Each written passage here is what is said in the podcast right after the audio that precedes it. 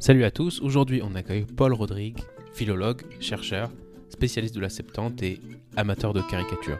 On a discuté de la traduction de la Bible, de la différence entre la recherche académique et l'étude traditionnelle, euh, du judaïsme en général et d'un plein d'autres sujets totalement fascinants. J'ai adoré avoir cette conversation avec Paul, il est plein de connaissances et plein d'humour. Pour moi, c'était très intéressant d'avoir cette conversation avec quelqu'un qui vient d'un domaine très différent, avec des présupposés très différents, qui vient du monde de l'académie, du monde de la linguistique. C'était vraiment très intéressant et j'espère que vous trouverez ça intéressant aussi. Bonne écoute à tout le monde.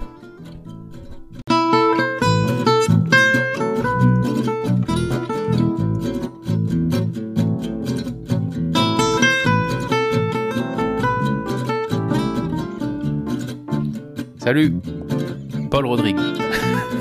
Bonjour. Ça va, c'est bien prononcé. Très bien. ouais. Voilà. Alors, pour commencer, qui es-tu? D'où tu viens? Euh, Est-ce que tu peux te présenter succinctement ou pas d'ailleurs? Faire un, mettre un peu de contexte autour de ta personne avant qu'on aborde euh, les sujets qui nous intéressent, euh, qui sont teaser, la critique biblique entre autres, sachant que tu es un chercheur linguistique, mais tu vas nous raconter tout ça toi-même. Est-ce que tu veux te présenter en quelques phrases, voire plus? Euh, français de naissance, j'ai 25 ans. Euh, J'étudie euh, en Angleterre. Comme tu as dit, je travaille dans les, dans les langues. Je suis en, je suis en PhD, en doctorat. Et j'ai une formation de latin et grec. Donc c'est une, une formation classique, de lettres classiques. Et j'ai fait ensuite une maîtrise en philologie sémitique comparative. On va Euh, poser des questions là-dessus. je t'en prie. Et puis euh, maintenant, je suis en deuxième année de PhD et je travaille euh, notamment, euh, c'est toujours dans le domaine de la philologie, je travaille notamment sur euh, la Vulgate, qui est la traduction latine euh, de Jérôme, euh, père de l'Église, 4e siècle après Jésus-Christ. La traduction de la Bible euh, chrétienne en général Alors, Ou c'est... Euh, pas vraiment. C'est euh, c'est euh, l'un de mes l'un de mes axes. Jérôme veut révolutionner l'Église en traduisant l'hébreu directement en latin plutôt que de traduire le grec, qui est une traduction de l'hébreu en latin, ce qui existe déjà. C'est ce qu'on appelle la vieille latine. Il parle de cette vieille latine. Il dit c'est un troisième degré. Hmm. Moi, je veux revenir à la source, à la vérité hébraïque. Euh, ça, c'est la version officielle. Dans, mon, dans ma recherche, je vois souvent qu'il ne traduit pas autant l'hébreu qu'il le dit, qu'il s'appuie beaucoup sur les autres textes, notamment parce que Hmm. euh, en, tant que, en tant que Romain, euh, il n'a pas eu euh, d'exposition euh, euh, naturelle au, au- À l'hébreu. ou à l'araméen, qui se trouve aussi dans, la- dans, le, dans le Tanar. Euh, et il a dû l'apprendre sur le tas, euh, avec l'aide de, de juifs. Et son hébreu, semblerait-il, ne lui permet pas toujours d'être d'être au point. Oui. Euh, et donc il s'aide des autres textes, et parfois ça transparaît, parfois ça ne transparaît pas, on peut pas toujours le savoir, on se trompe, on, on suppose, on présume, mais c'est c'est l'un des axes de ma recherche. Alors attends, avant de rentrer dans les détails euh, de la recherche et, et de, la, de la philologie, qu'est-ce qui mène un, un- un garçon comme toi euh, à, faire ce genre d'études et à en arriver, et en arriver là? C'est quoi la motivation? C'est une question auquel tu, tu peux répondre, tu peux pas répondre, mais qu'est-ce qui t'a qu'est-ce fait arriver là? Je crois que c'est assez évident, c'est la littérature, c'est la même motivation qui m'a euh, poussé à faire euh, le latin du latin et du grec. Euh, L'intérêt pour des langues peu ou prou explorées.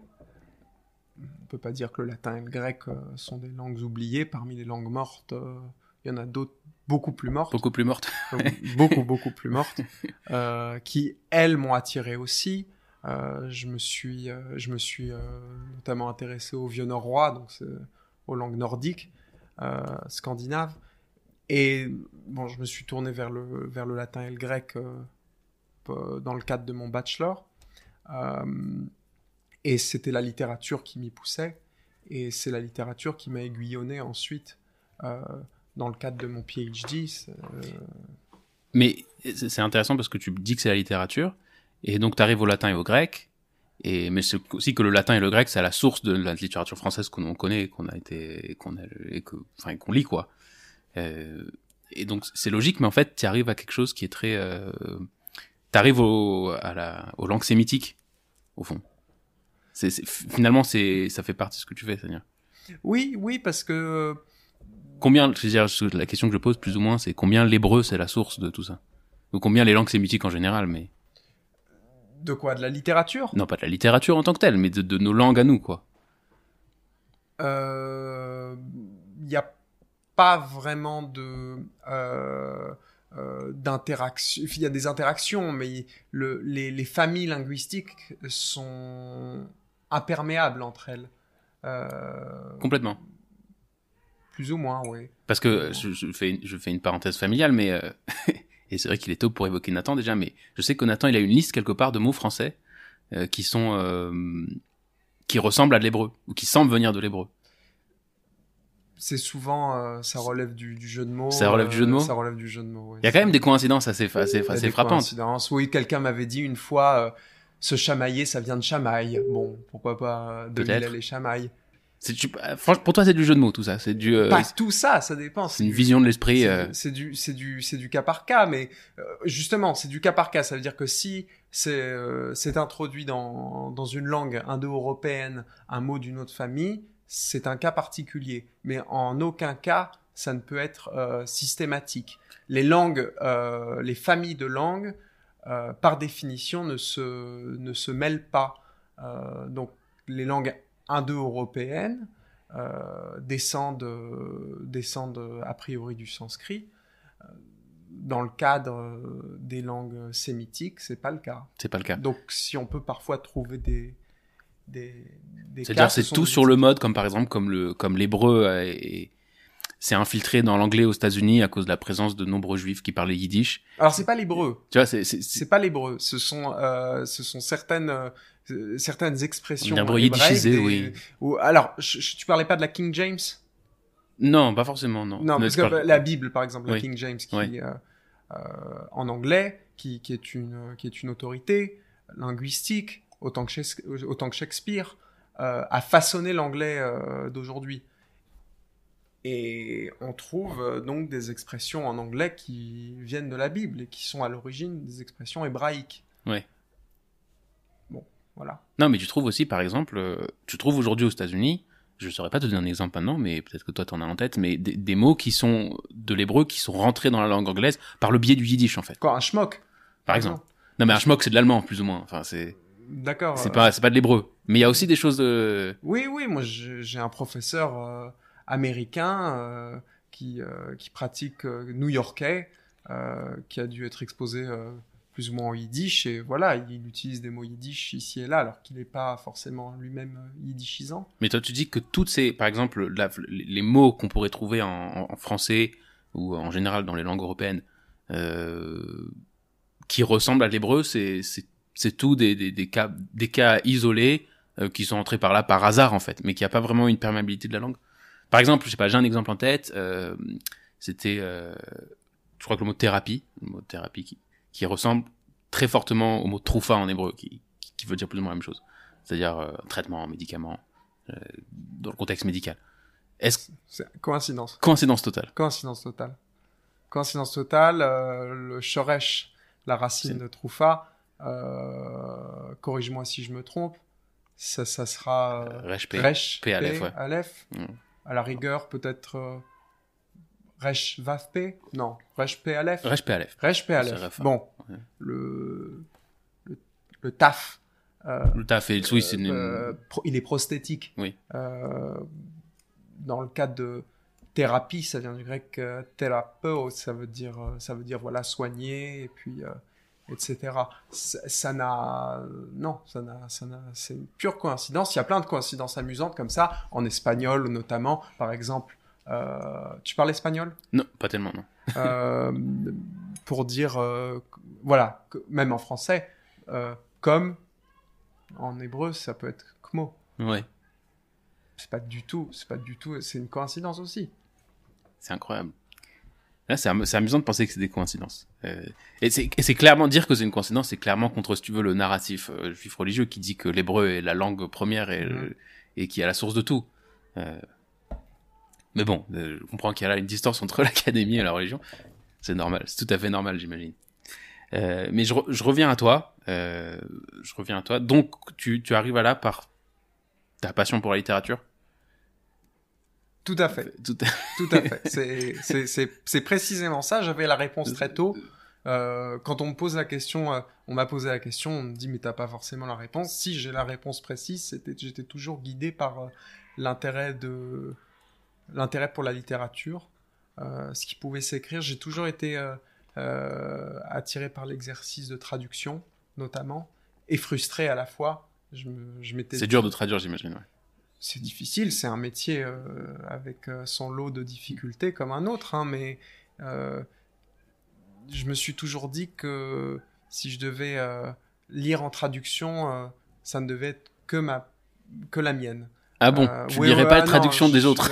euh, on lit la traduction des autres et puis euh, et puis on aime ça, mais euh, qu'est-ce qu'on la première chose qu'on veut faire, c'est de c'est d'aller à la source. Je trouve Ouais. ça Il te reste, te reste l'option d'apprendre toutes les langues des choses duquel tu lis, mais Oui, ou c'est ça, c'est je pense que c'est moins compliqué. Et puis on apprend le, le russe pour lire Tolstoï, et puis euh, je connais un certain nombre de gens que, que, que... bien sûr. j'avais un ami comme ça quand j'étais à la yeshiva, il y a quelques pas mal d'années, euh, qui, qui a appris l'allemand pour euh, pour lire Nietzsche et pour lire, euh, je me souviens plus, euh, quelques autres auteurs. Ouais. Je pense que c'était, euh, je pense que c'était Hegel, il voulait lire Hegel en allemand.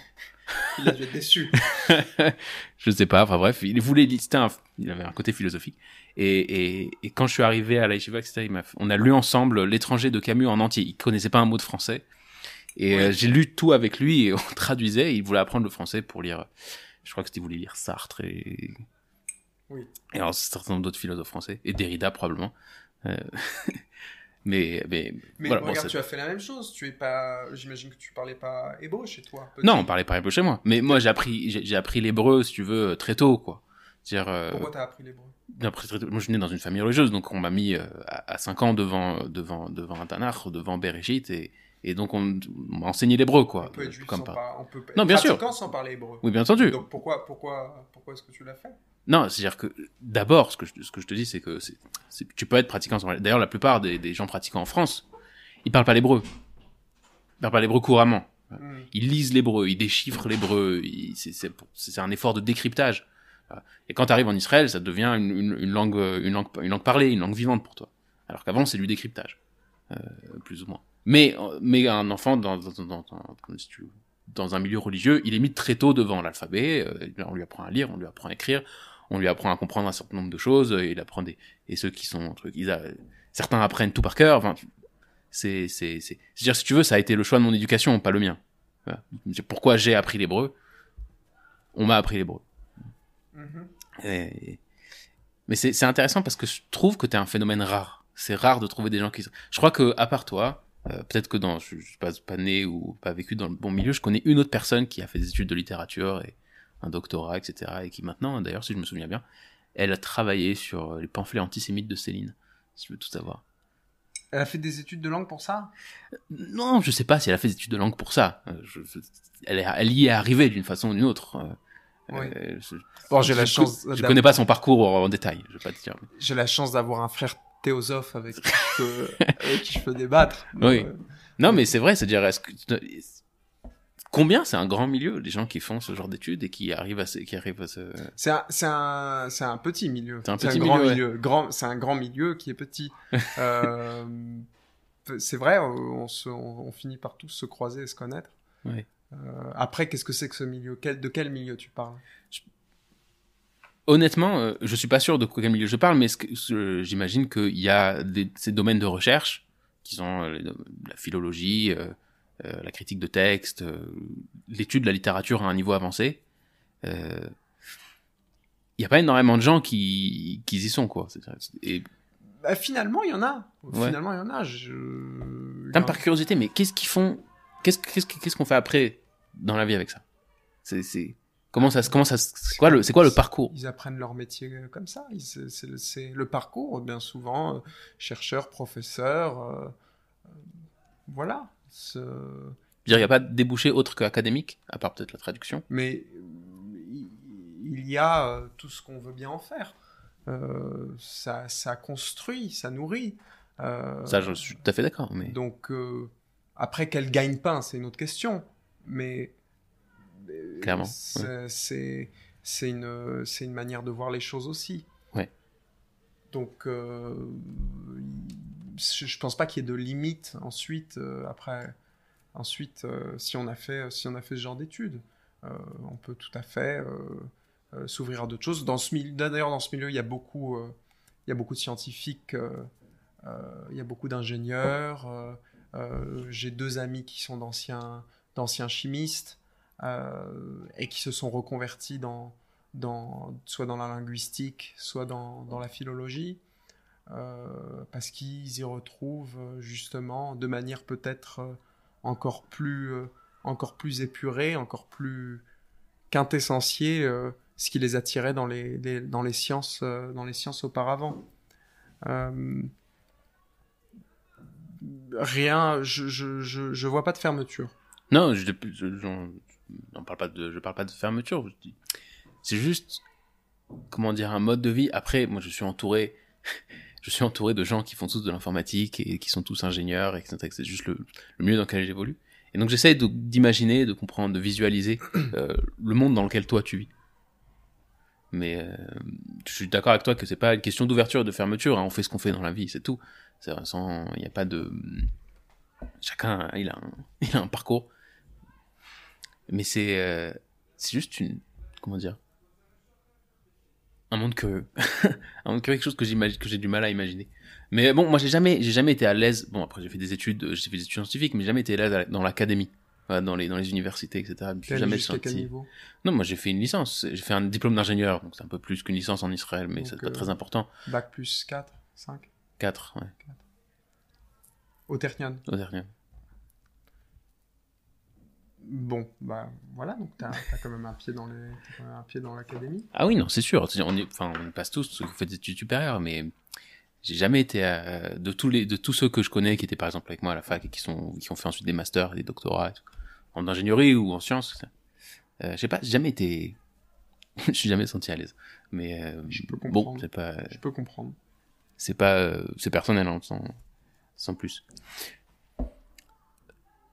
et dernière question euh, là-dessus dernière question que je, que je demandais c'est est-ce que tu as une idée de qu'est-ce que tu vas chercher là, dans ta carrière de chercheur, etc. À part euh, ce, que, ce, dont, tu as parlé au début là. Est-ce que tu as, une, vision de qu'est-ce que tu as envie de faire quoi? le, rôle porte bien son nom. C'est je suis chercheur, je suis pas forcément trouveur. Ouais, non, non, mais euh, faut chercher un sujet, quoi. Il y a quelque ah, chose à craquer. J'ai un, sujet précis. Euh, je sais le, le, genre de choses que je veux trouver. Euh, J'apprends à chercher. Euh, c'est ça le but, le vrai, à mon avis, le vrai but de la recherche. Alors la question c'est qu'est-ce que tu cherches? Qu'est-ce que je cherche? Hmm. Je peux prendre deux minutes pour réfléchir. euh, qu'est-ce que je recherche? Dans les études que je fais, on est d'accord. Ouais, ouais, bien sûr. Ouais. Après, tu peux élargir, hein, pas de problème. À l'origine, je me suis euh, lancé dans cette euh, matière-là pour trouver un, point de jonction. Euh, je crois qu'on a tous cette tentation de Babel, de vouloir tout réunir, de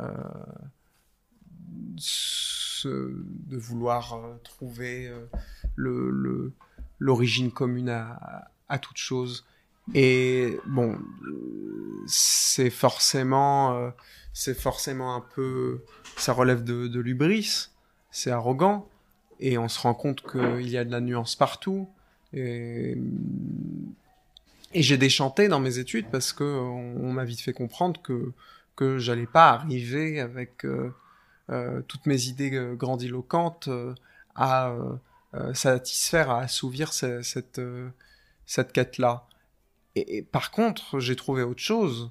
Donc, euh, c'est plus euh, la recherche qui m'a trouvé que moi qui ai trouvé cette recherche. Euh, c'était que il y a de la matière inexplorée, contrairement à ce qu'on croit. tout n'est absolument pas sur Internet. c'est précisément l'inverse. La plupart des choses ne sont pas sur Internet. Je pense qu'Internet est un immense brouillard. On dit qu'on a euh, étendu euh, euh, les, connaissances, qu'elles sont maintenant accessibles à tous. j'en parlais avec mon frère théosophe justement l'autre jour. Je, je, crois que je, je crois qu'on l'a rendu peut-être plus inaccessible que qu'avant. Et puis, euh, euh, je vais pas te dire une recherche de, de vérité, c'est, ce serait une, ce serait un poncif. Euh, Pourquoi? Au contraire, Parce que c'est la, la réponse que, que tout le monde donnerait. Ouais, mais il y a quelque chose d'humble dans le dire. Je cherche une vérité qui est pas. Je cherche la vérité. La vérité, on lui court toujours après. Elle a un train d'avance. Euh, euh... C'est très précisément pourquoi c'est une, c'est une, comment dire, c'est une, une entreprise euh, d'humilité. Alors que tu vois ce que je veux dire? Parce que quelque chose, on se soumet on à. Une... jamais. on n'y arrivera peut-être jamais, mais en tout cas, on se soumet à, un espèce, à une destination qu'on ne, qu'on ne fixe pas nous-mêmes. En tout cas, euh, peut-être après, euh, euh, on entrera dans les, dans les détails, mais de façon générale, ce que je cherche à faire, c'est apporter de la nuance. Dans quoi? Alors, à travers ma recherche, euh, dans l'analyse euh, des, de certains textes littéraires, euh, éminemment littéraires, je pense. Je prends la, j'étidie euh, la Bible. Tu dis le texte des textes. Euh, le texte des textes. Quelque chose de. Voilà. C'est plus ça. Tu t'attaques au texte fondateur de la, de la civilisation dans laquelle on vit tous. Voilà, donc je, je, je, je, cherche à apporter de la nuance euh, euh, dans l'étude des, des langues qui euh, reflètent ce texte. Et euh, je crois qu'on a une, une, idée de la traduction qui est complètement fautive. Je crois qu'on a une idée euh, euh de la littérature qui est qui, de la littérature qui compose euh, ce texte qui est lacunaire euh, et je cherche à alors peut-être que c'est que ce n'est pas humble, peut-être que c'est justement un peu un peu arrogant, mais je cherche à apporter par ma méthode, peut-être même plus que par mes trouvailles qui vont illustrer une méthode, euh, à apporter de la nuance. C'est bien parce que ça nous fait la ça nous fait la transition vers euh, vers la critique publique, mais dans la façon dont tu l'exprimes, tu exprimes ça comme tu vas chercher une nuance dans, comme si euh, autour de, dans l'espace dans lequel tu le trouves, on, on est dans une analyse grossière. C'est-à-dire, est-ce que, est-ce que tu trouves que l'analyse, ou si tu veux l'interprétation, ou l'étude qui est faite de la Bible euh, en général, est-ce qu'elle est grossière par rapport à une, une, une approche que tu, euh, que tu soutiendrais plus? Ça dépend de l'angle de l'angle qu'on prend. Si on est euh, euh dans un dans un dîner euh, chez quelqu'un et qu'il y a une Bible qui euh, euh, trône dans l'un des rayons et qu'on l'attire et qu'on veut euh, regarder le texte, qu'est-ce qu'on y cherche, comment, comment on veut s'y prendre on, on, peut pas dire, on peut pas dire c'est grossier parce qu'ils n'ont pas la technique. On, a, on a tous le droit d'aller d'aller regarder. On a tous le droit à notre à notre curiosité, mais je, dirais que même dans, mon domaine, euh, je croise euh, beaucoup de chercheurs qui, euh, se satisfont, en effet, d'outils gros, grossiers, mal, taillés pour, une étude qui exige, qui exige justement beaucoup de précision. Ouais Alors tu sais quoi, viens, on prend un angle très précis.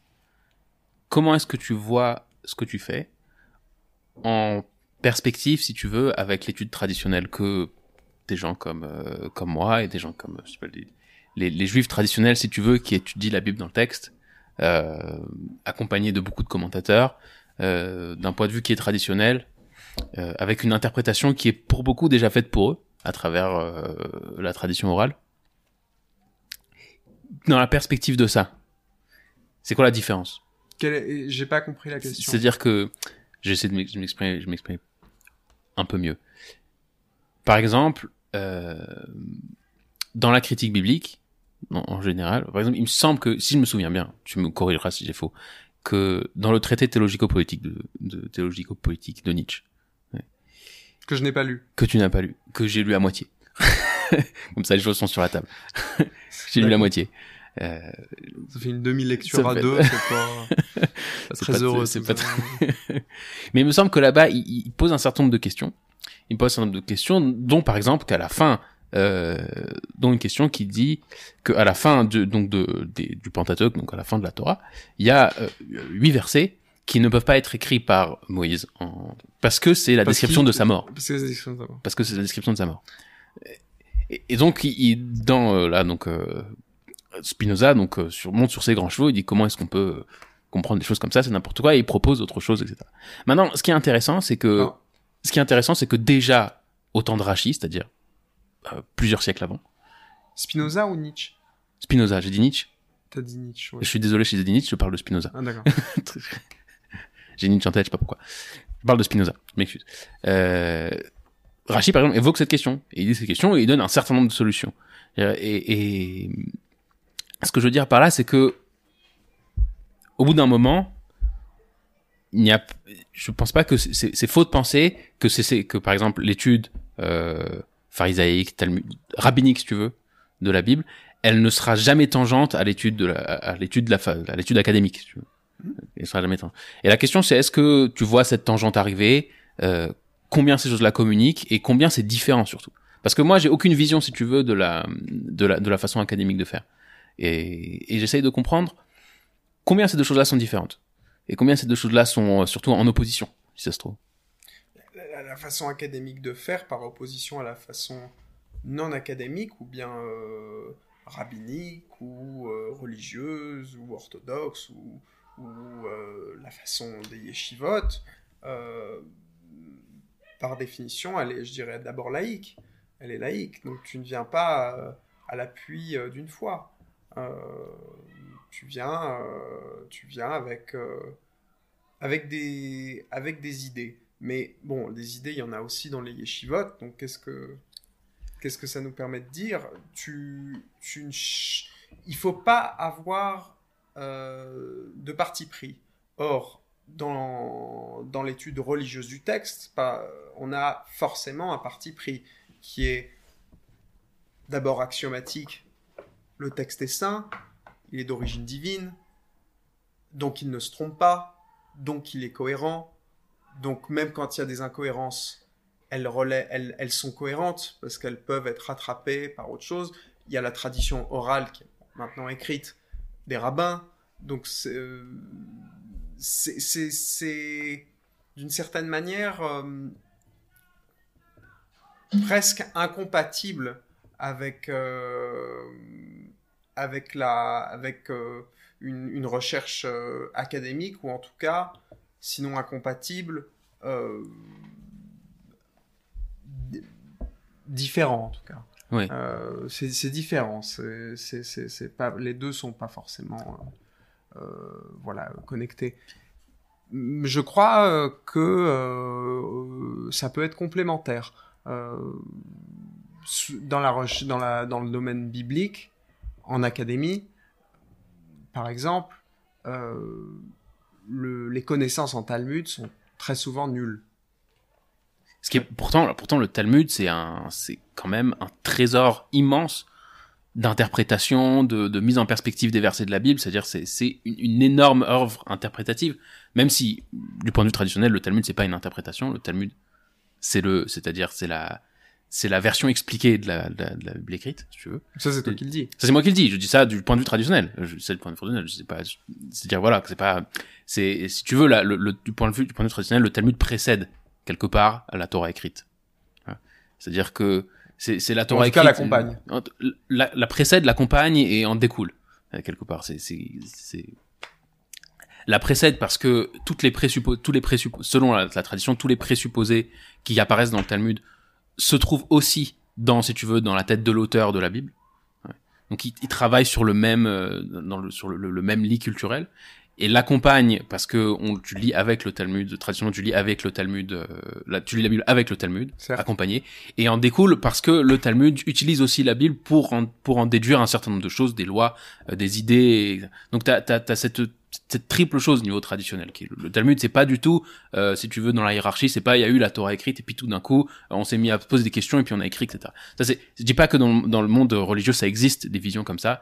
Euh, personnellement je pense que sont fausses pour ceux qui pour les auditeurs pour ceux qui veulent euh, se pose- euh, approfondir la question il y a un livre euh, qui est du Rabben Amozag qui s'appelle De la tradition où il explique ça en détail sur le, le rôle de la tradition orale autour et de la et de la ce qu'il appelle la tradition écrite donc la, la Bible. Et comment ces choses-là euh, s'interpénètrent entre guillemets. Euh, mais c'est c'est amusant je en, en, en- me disant qu'on a en me disant qu'on allait parler de philologie et de critique biblique, je suis allé chercher je, je suis allé lire la chose j'ai vu j'ai trouvé une citation de Nietzsche de Nietzsche pour le coup pas Spinoza. C'est pour ça qu'il est dans ma tête Ouais. où il disait je l'ai noté quelque part Ouais. c'est que la philologie c'est déchiffrer les faits sans interprétation J'ai l'impression que ça pourrait s'appliquer à n'importe quelle science. C'est quelque. Ouais, mais quelque part, il y a. Je vais, t'expliquer ce qui, ce qui me perturbe. C'est que quelque part, c'est un puits sans fond. Tu peux pas non plus aborder un texte sans aucune, sans aucun présupposé. Euh, C'est-à-dire, même même la Bible, même quand si tu dis je viens sans sans sans sans avis, euh, sans euh, sans dire, sans axiome, tu peux pas. Il y a- quelque part, quelqu'un t'a dit quelle lettre fait quel son, quelqu'un t'a dit quel, quel quelqu'un t'a appris la langue. C'est-à-dire la langue, elle vient de quelque part. Alors, Ouais. je dirais, euh, je suis d'accord avec toi, et euh, mais j'irais même euh, au-delà de la euh, de l'angle que tu prends. Je crois pas qu'on ne puisse pas venir sans parti, sans sans sans parti pris, si tu veux, sans sans sans partialité. Mhm. Je crois qu'il faut finir par trancher si on est venu, si jamais on est venu de façon complètement euh, impartiale. Euh, il faut toujours trancher, quitte à se tromper. Mais c'est ça, la question c'est jusqu'à où cette impartialité elle va? C'est-à-dire, toi tu dis, c'est pas juste de dire, euh, je viens en, me, en ne présupposant pas que le texte est saint et qu'il a toujours raison. Parce que si, si pour ceux qui connaissent le Talmud, rends bien compte que c'est pas non plus ce qu'ils font. Pas dans le sens strict du terme, on dit le texte est saint a toujours raison, six jours c'est six jours, Dieu a créé le monde en six jours. Oui. Le, le- euh, euh, typiquement, euh, c'est-à-dire que je, tu connais, euh, c'est c'est classique ça, que, que, que pourquoi l'Église euh, a été, comment dire, euh, pourquoi l'Église chrétienne euh, était très contre les idées, euh, les idées héliocentriques et de Galilée, pourquoi toute l'histoire de Galilée qui l'ont exilé, etc. C'est parce parce que dans un verset de Yahushua, au moment où, où Yahushua fait le, les tours de Jéricho lors de la conquête, euh, il est écrit littér- littéralement que le soleil a arrêté de tourner. Que le, enfin, pas arrêté de tourner, que le soleil, le soleil s'est stoppé. Donc, c'est le soleil qui tourne autour de la Terre, et pas l'inverse. Et, et mais ce qui est, alors que tu vois que les rabbins n'ont jamais eu cette déduction. Euh, Jamais eu cette déduction. Pour eux, c'est par exemple, c'est euh, et, et tu vois, ce que je veux dire, c'est que combien même du point de vue rabbinique, le texte est saint, il n'est pas littéral. C'est pas il a toujours raison dans le sens littéral. Selon le point de vue rabbinique. Selon le point de vue rabbinique. Selon le point de vue rabbinique, il y a une, une, une, une tradition de nuances qui va avec et qui explique le texte. Après, tu peux dire c'est juste déplacer la sainteté ailleurs. Ça, ça je... J'allais pas dire ça, mais euh, d'accord. Non, je, non, mais je m'approprie peux euh, la réponse. C'est juste un déplacement bien, de la juste, sainteté. euh, Non, c'est vrai, c'est vrai. Mais ce que je veux dire, c'est que quelque part, tu- viens avec, tu viens avec des axiomes, tu viens avec quelque chose euh, à propos du texte. Tu viens pas euh, vide dans le contexte. Tu, vois ce que je veux dire? Je sais pas, tout le monde n'aborde pas le texte avec une euh, tradition pour l'accompagner. Euh, je crois que chacun a le droit, encore une fois, à sa curiosité même s'il n'a pas un bagage oral avec lui. c'est compréhensible. Euh, une tradi tu as, raison d'appeler ça des traditions, ce sont tout à fait des traditions et, et les traditions euh, changent de l'une à l'autre. Euh, bon. Ouais. non, c'est vrai. Non, je, je, te dis pourquoi ça me perturbe parce que. Euh, mais qu'est-ce qui te perturbe Ce qui me perturbe, c'est que j'ai l'impression que, que, que, que quand tu vas, quand tu, si tu compares l'étude traditionnelle et l'étude académique, j'ai juste pensé qu'on a, qu'on a transposé des axiomes.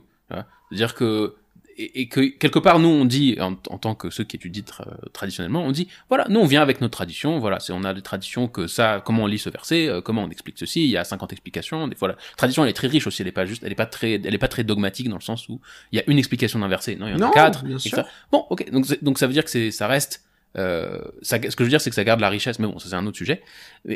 Alors que dans l'académie on nous dit on vient sans parti pris mais mais c'est difficile j'ai du mal à j'ai du mal à y croire. J'ai l'impression que c'est une illusion. C'est un c'est c'est c'est un écran de fumée dans le sens où par exemple euh, qui leur a dit qui leur a dit que que que que Bereshit veut dire ce que ça veut dire? Qui leur a dit que euh, il faut découper comme tu comme tu comme tu dois le savoir le texte de la Torah par exemple euh, le texte de la Torah il est dans les il est écrit sans voyelle il est écrit euh, voire même tout attaché souvent toutes les lettres sont attachées. Les, les divisions sont pas, euh, sont pas, les, les mots ne sont pas forcément très clairs. C'est notamment pour ça qu'on a les lettres sophites, mais dans les manuscrits. Euh... Voilà, donc ça veut dire il y a même dans les textes qui ont été qui ont été euh, transférés, les chapitres, etc. Au fur et à mesure de l'histoire, tout ça, ce sont des traditions, des traditions, pardon, qui se sont agrégées au texte. Donc, et et et il y a quelque part, il y a un point de départ aussi de l'académie de, de ces traditions-là, qui sont peut-être plus restreintes, si on veut.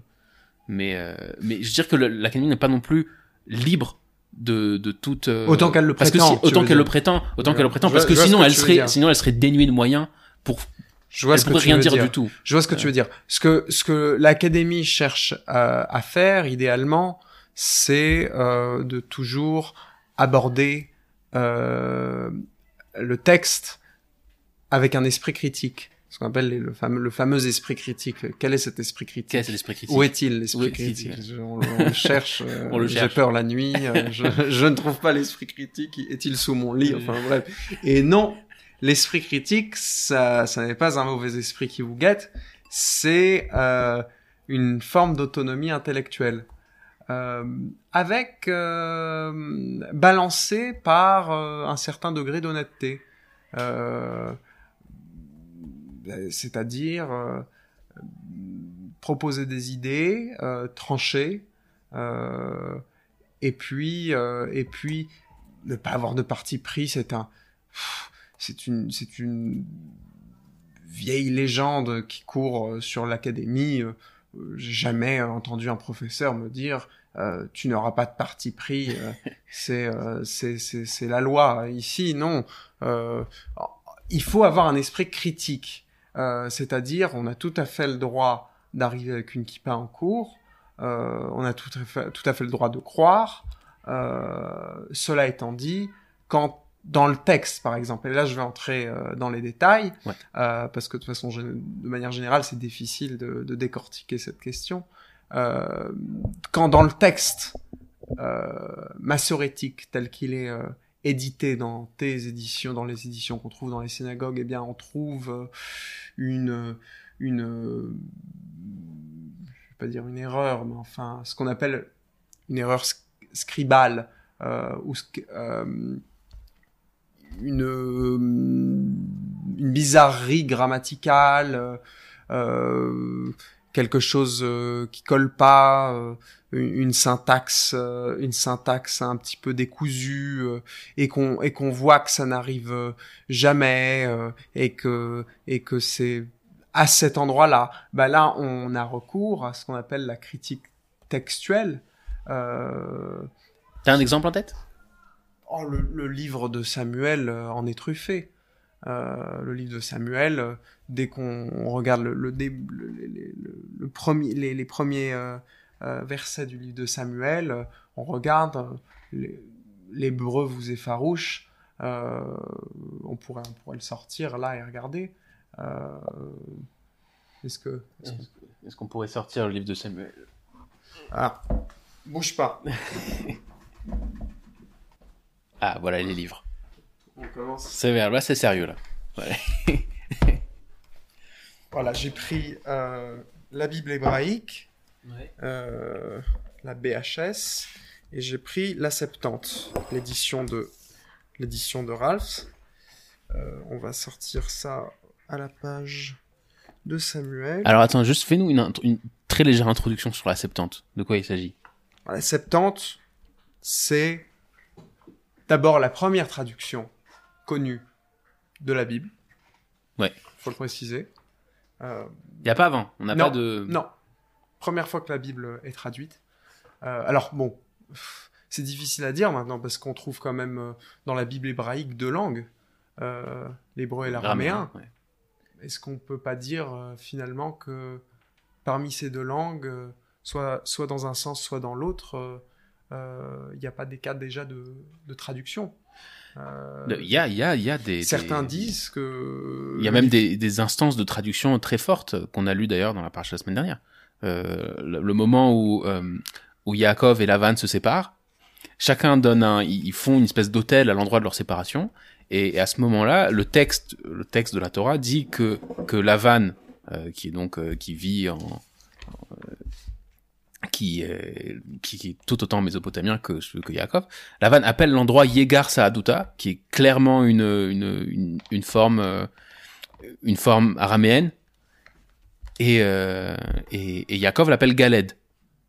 Donc t'as là déjà une espèce de, de, cohabitation de, d'un, de deux mots qui se correspondent en, en, hébreu et en araméen. Donc t'as, c'est, comme si dans la, dans la, dans la Bible elle-même, t'as, t'as déjà euh, ces deux choses qui se mélangent, sans parler maintenant de, de ce qui se passe dans, dans Ezra ou Nehemia, où t'as, euh, où t'as trois chapitres en araméen, puis deux chapitres en hébreu, puis et que là, bon, c'est, c'est, c'est encore autre chose, quoi. C'est d'autres, péri- c'est d'autres périodes aussi. Euh, Qu'est-ce que tu C'est voulais dire question- avec C'est une question des- c'est une question d'époque. T'as as aussi, euh, tu as aussi ce cas-là. Alors euh, voilà, là j'ai j'ai sorti le j'ai sorti le texte. Euh, voilà, ce que je fais en ce moment même, c'est c'est c'est c'est absolument classique. C'est c'est de la c'est ce qu'on appelle de la critique textuelle, c'est-à-dire que euh, on cherche quel est le but de la critique textuelle? Euh, c'est euh, de reconstruire le euh, prototexte ou lourd texte. C'est Lourd texte lourd texte en allemand, c'est-à-dire le, le texte. Ah, c'est en allemand, c'est de l'allemand. euh, le- Comme, texte source. C'est- ouais. Euh, Ou- c'est quoi? C'est en dessous? Urtext. Urtext, Euh, en allemand. Urtext, c'est. Oui, c'est ça, texte source, texte, euh, ter- texte orgi- original. Mais ça veut dire que la présupposition ici, c'est que Samuel est un, par exemple, ou n'importe n'importe quel texte, est en fait une, euh, comment dire, une réécriture d'un d'un texte primaire qu'on a perdu, qui a disparu, etc. C'est ça le, c'est ça le sous-entendu? Ben, C'est-à-dire que quand on compare les versions, euh, bon, d'abord, euh, une introduction de la Septante. La Septante, elle. On n'a qu'une seule source véritable.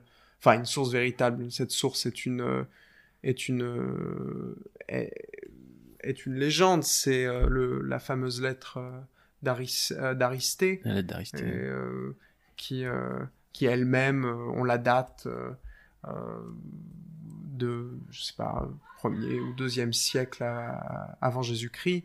Bah, cette lettre d'Aristée euh, date euh, la composition de la Septante du troisième siècle, euh, du début du début du troisième siècle avant Jésus-Christ, je crois.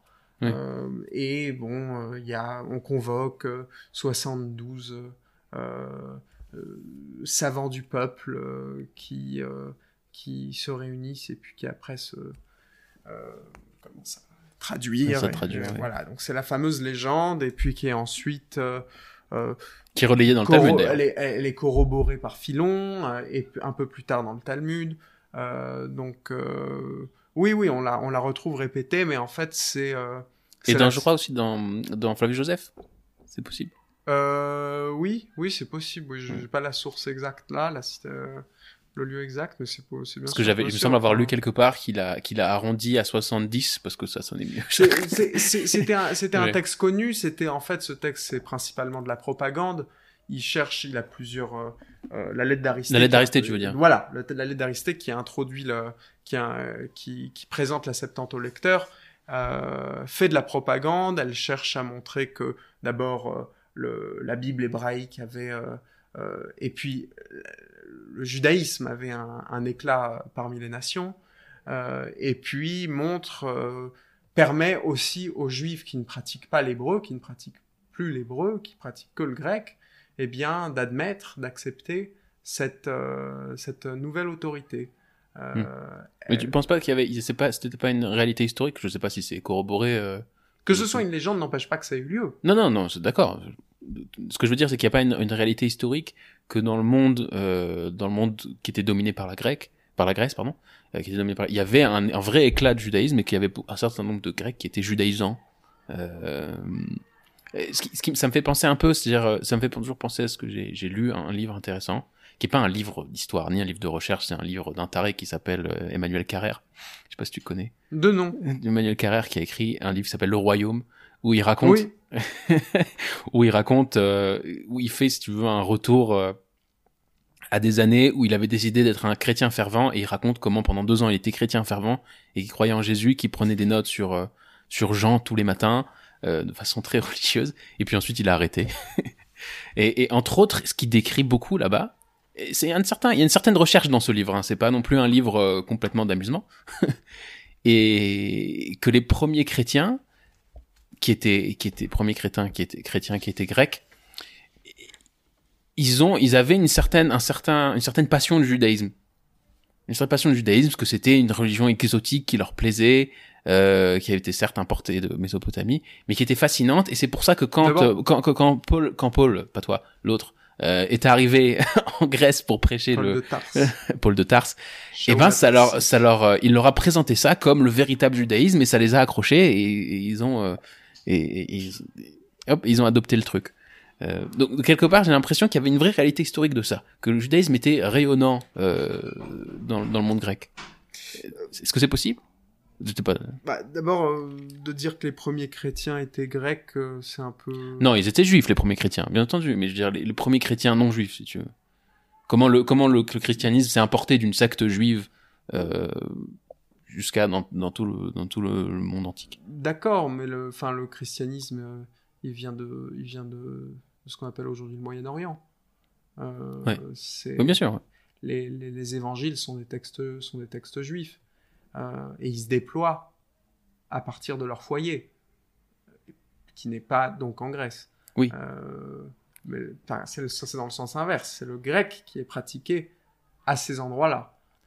Bien entendu, parce que la Grèce domine. Donc euh, Mais ce que je veux dire, c'est qu'il y a aussi dans l'autre sens. Ça, c'est tout à fait, t'as tout à fait raison. Hein. C'est-à-dire, c'est la Grèce domine et il y a beaucoup de Juifs d'ailleurs qui sont, c'est comme l'histoire de bientôt Hanouka. Euh, beaucoup de Juifs sont hellénisés, euh, pratiquent le grec, ils ont une culture grecque. Euh, euh. mais j'imagine qu'il y avait aussi l'inverse, de la même façon que tous les, si tu veux, je cherche, je cherche un exemple moderne, mais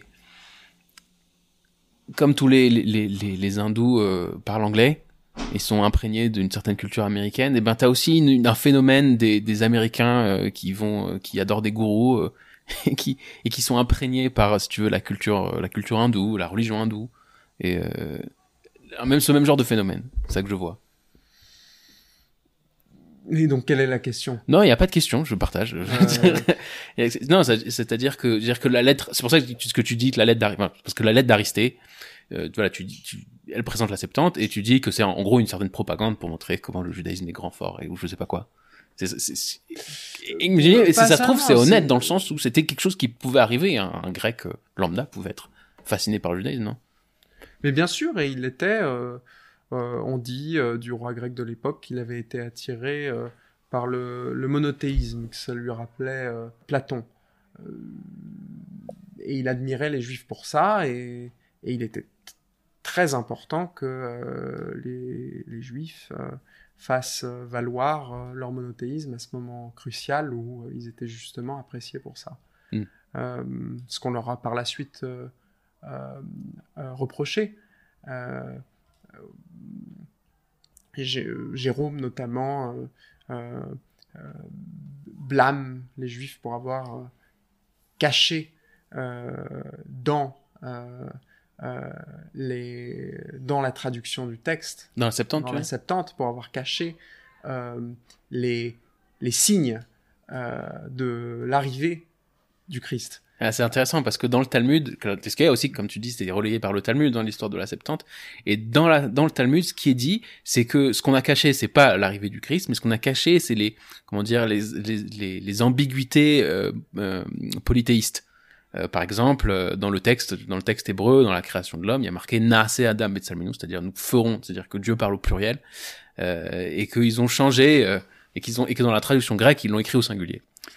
Alors, c'est à vérifier. Maintenant, les, les, euh, les, comment dire, les modifications, les corrections que le Talmud prête euh, à la Septante sont, peuvent être apocryphes. Euh, quand on vérifie le texte, par exemple. C'est-à-dire qu'ils ont été ajoutés plus tard, tu veux dire? Non, non, c'est-à-dire qu'elles ont, elles, n'y sont pas. Elles n'y sont pas? Elles n'y sont pas. ce sont des, des fausses, ce sont de fausses allégations. Mm. On le voit en vérifiant le texte tout bonnement. Euh, par exemple, qu'ils aient inversé le sens, l'ordre des mots. Euh, dans Bereshit euh, Dans Bereshit. C'est faux. le contexte, c'est que dans le Talmud, il dit que dans, dans le texte hébreu, il y a marqué Bereshit bara Elohim, donc qu'on traduit traditionnellement par au, commencement Dieu a créé et ensuite le ciel, la terre, etc. Et que comme le, on pourrait comprendre le inverse que c'est un sujet vers complément mais inversé, c'est-à-dire que Bereshit c'est un nom qui a créé Dieu.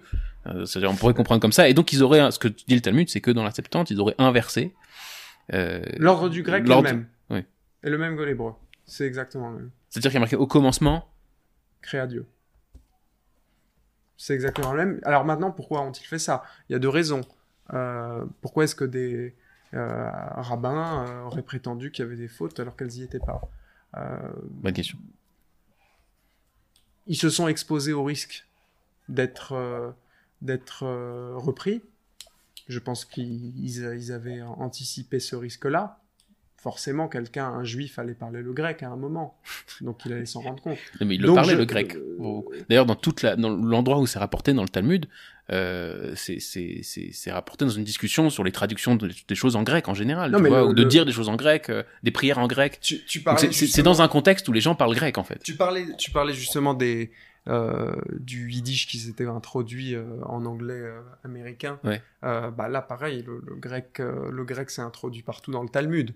Et pourtant, c'est pas la, c'est pas la même famille, mais parce que le grec, le grec, tout est empreint de grec. Oui, bien sûr, ouais, il y a plein de mots. Il y a, des rabbins qui sont des convertis grecs, Aftalion, tous ces gens-là, c'est des. Donc, on pouvait pas imaginer que quelqu'un n'allait pas repérer euh, que ces fautes n'y étaient pas. Donc, non, c'est difficile à croire. Donc je crois, je crois plutôt que le, le, le, Talmud s'illustre très bien euh, dans ce cas-là. Il montre qu'il n'est pas là pour faire de l'histoire, le Talmud, mais qu'il est là pour apporter un enseignement.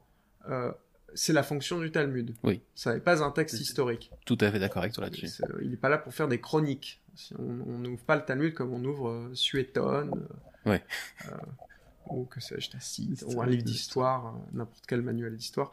Non, le, malu, le, le, le, Talmud est là pour euh, apporter un enseignement, et là l'enseignement, euh, il, vous éclate à la face parce que vous vous rendez compte que ce qui est dit est fautif et, et de façon assumée, presque assumée, je pense.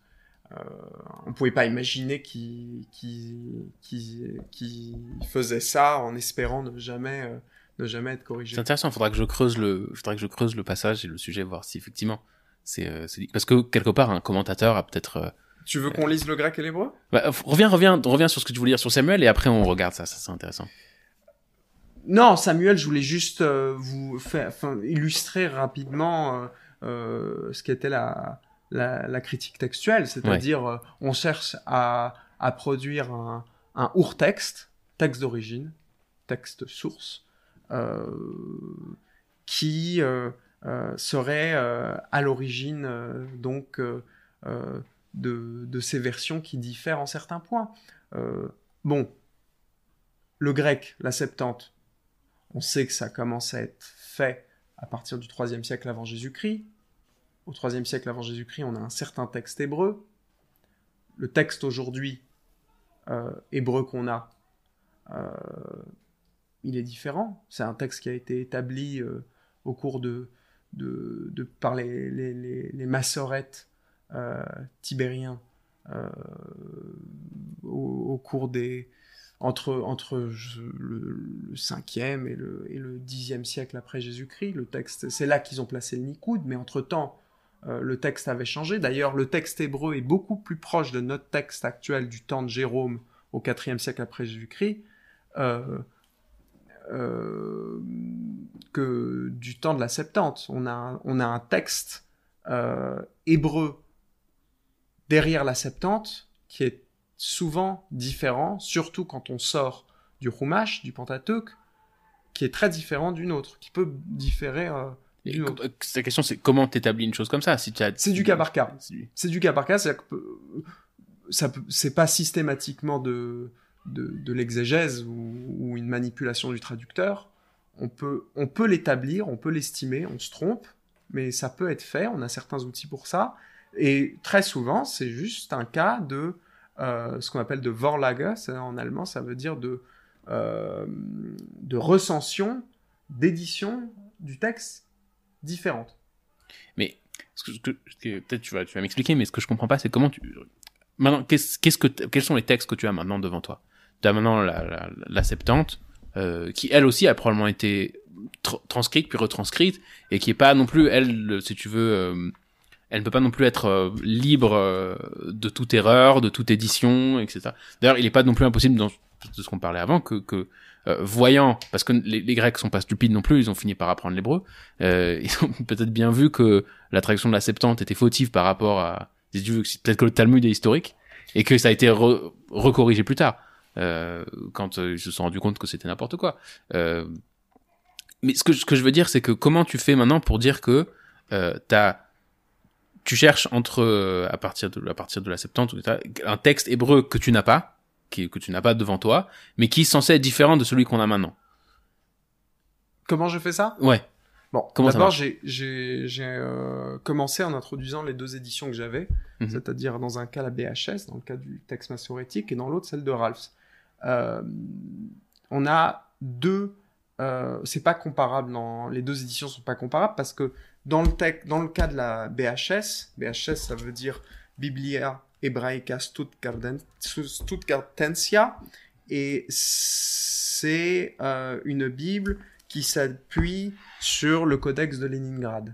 Euh, on a euh, plusieurs codex qui nous donnent accès à la, à la, tradition écrite.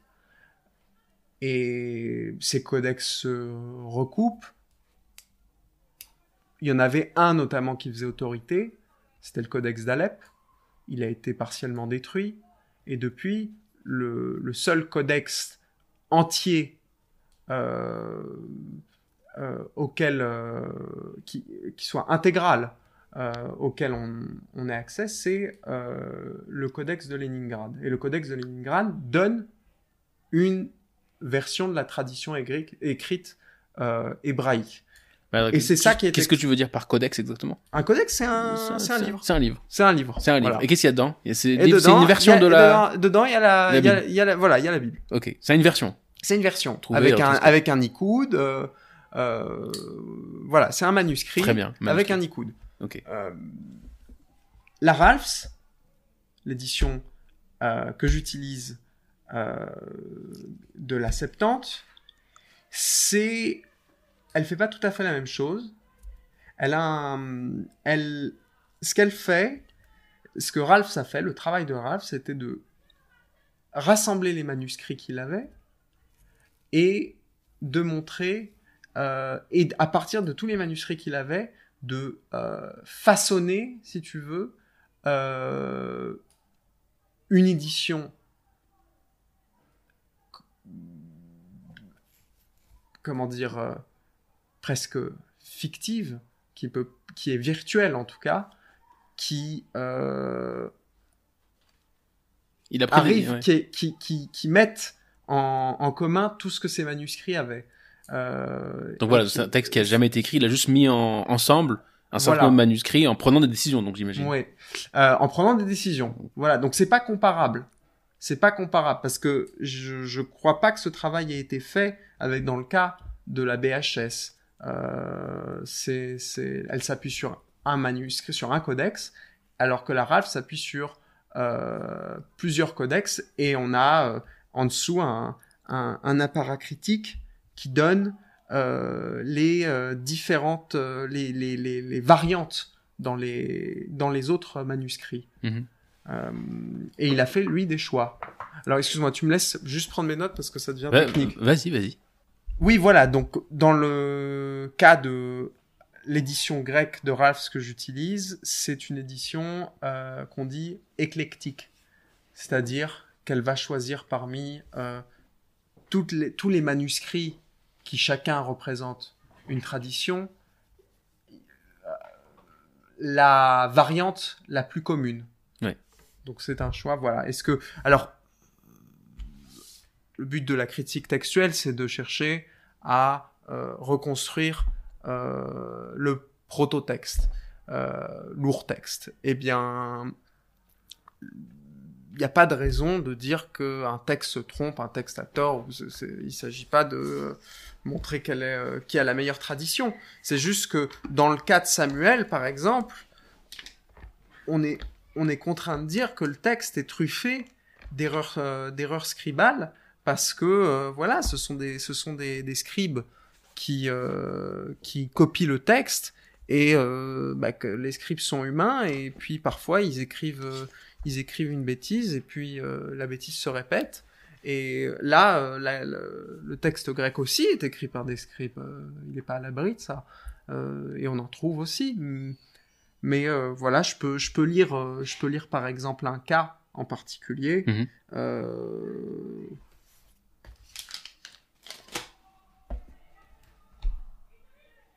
Voilà, je vais commencer par lire le premier verset en, en hébreu. T'es dans Shmuel Aleph? Ah, voilà, Shmuel Aleph. Euh, c'est le premier verset. J'y vais Vas-y, vas-y. Vayehi ish echad min haramataim tsofim me'ar Ephraim ushmo Elkana ben Yerocham ben Eliahu Elihu euh, ben Tohu Bensouf Ephrati. Je vais maintenant lire le grec. Anthropos en ex armataim, sifa ex orus Ephraim, kai onoma autoi elkana, hios yeremeel, hiu eliu, hiu thoke en nasib Ephraim. Bon, comme ça, a priori, on a les deux textes. On peut pas. euh, il faut, il faut un par- panorama qui nous est fourni par les, par Mhm. la, la paracritique et qui nous donne les variantes. Euh, et il nous faut voir les autres traditions pour voir pourquoi un texte a une version et pourquoi euh, l'autre a une autre version. Je vais vous donner le, le premier, par exemple, qu'on peut voir, c'est que dans l'un des premiers, dans le premier verset, on a Elkana, en hébreu, Elkana ben Yerocham. Bon. Et dans le grec, on a Elkana Hyos Yeremeel. Qui est un autre nom. Un peu différent. Quoi. Yerem, Ye- jusqu'à Yeremé, c'est- jusqu'à Yeremé, c'est c'est le même nom, et après on a El. El, c'est, on le sait tous, c'est euh, l'élément théophorique, euh, c'est-à-dire le nom de Dieu. Dieu.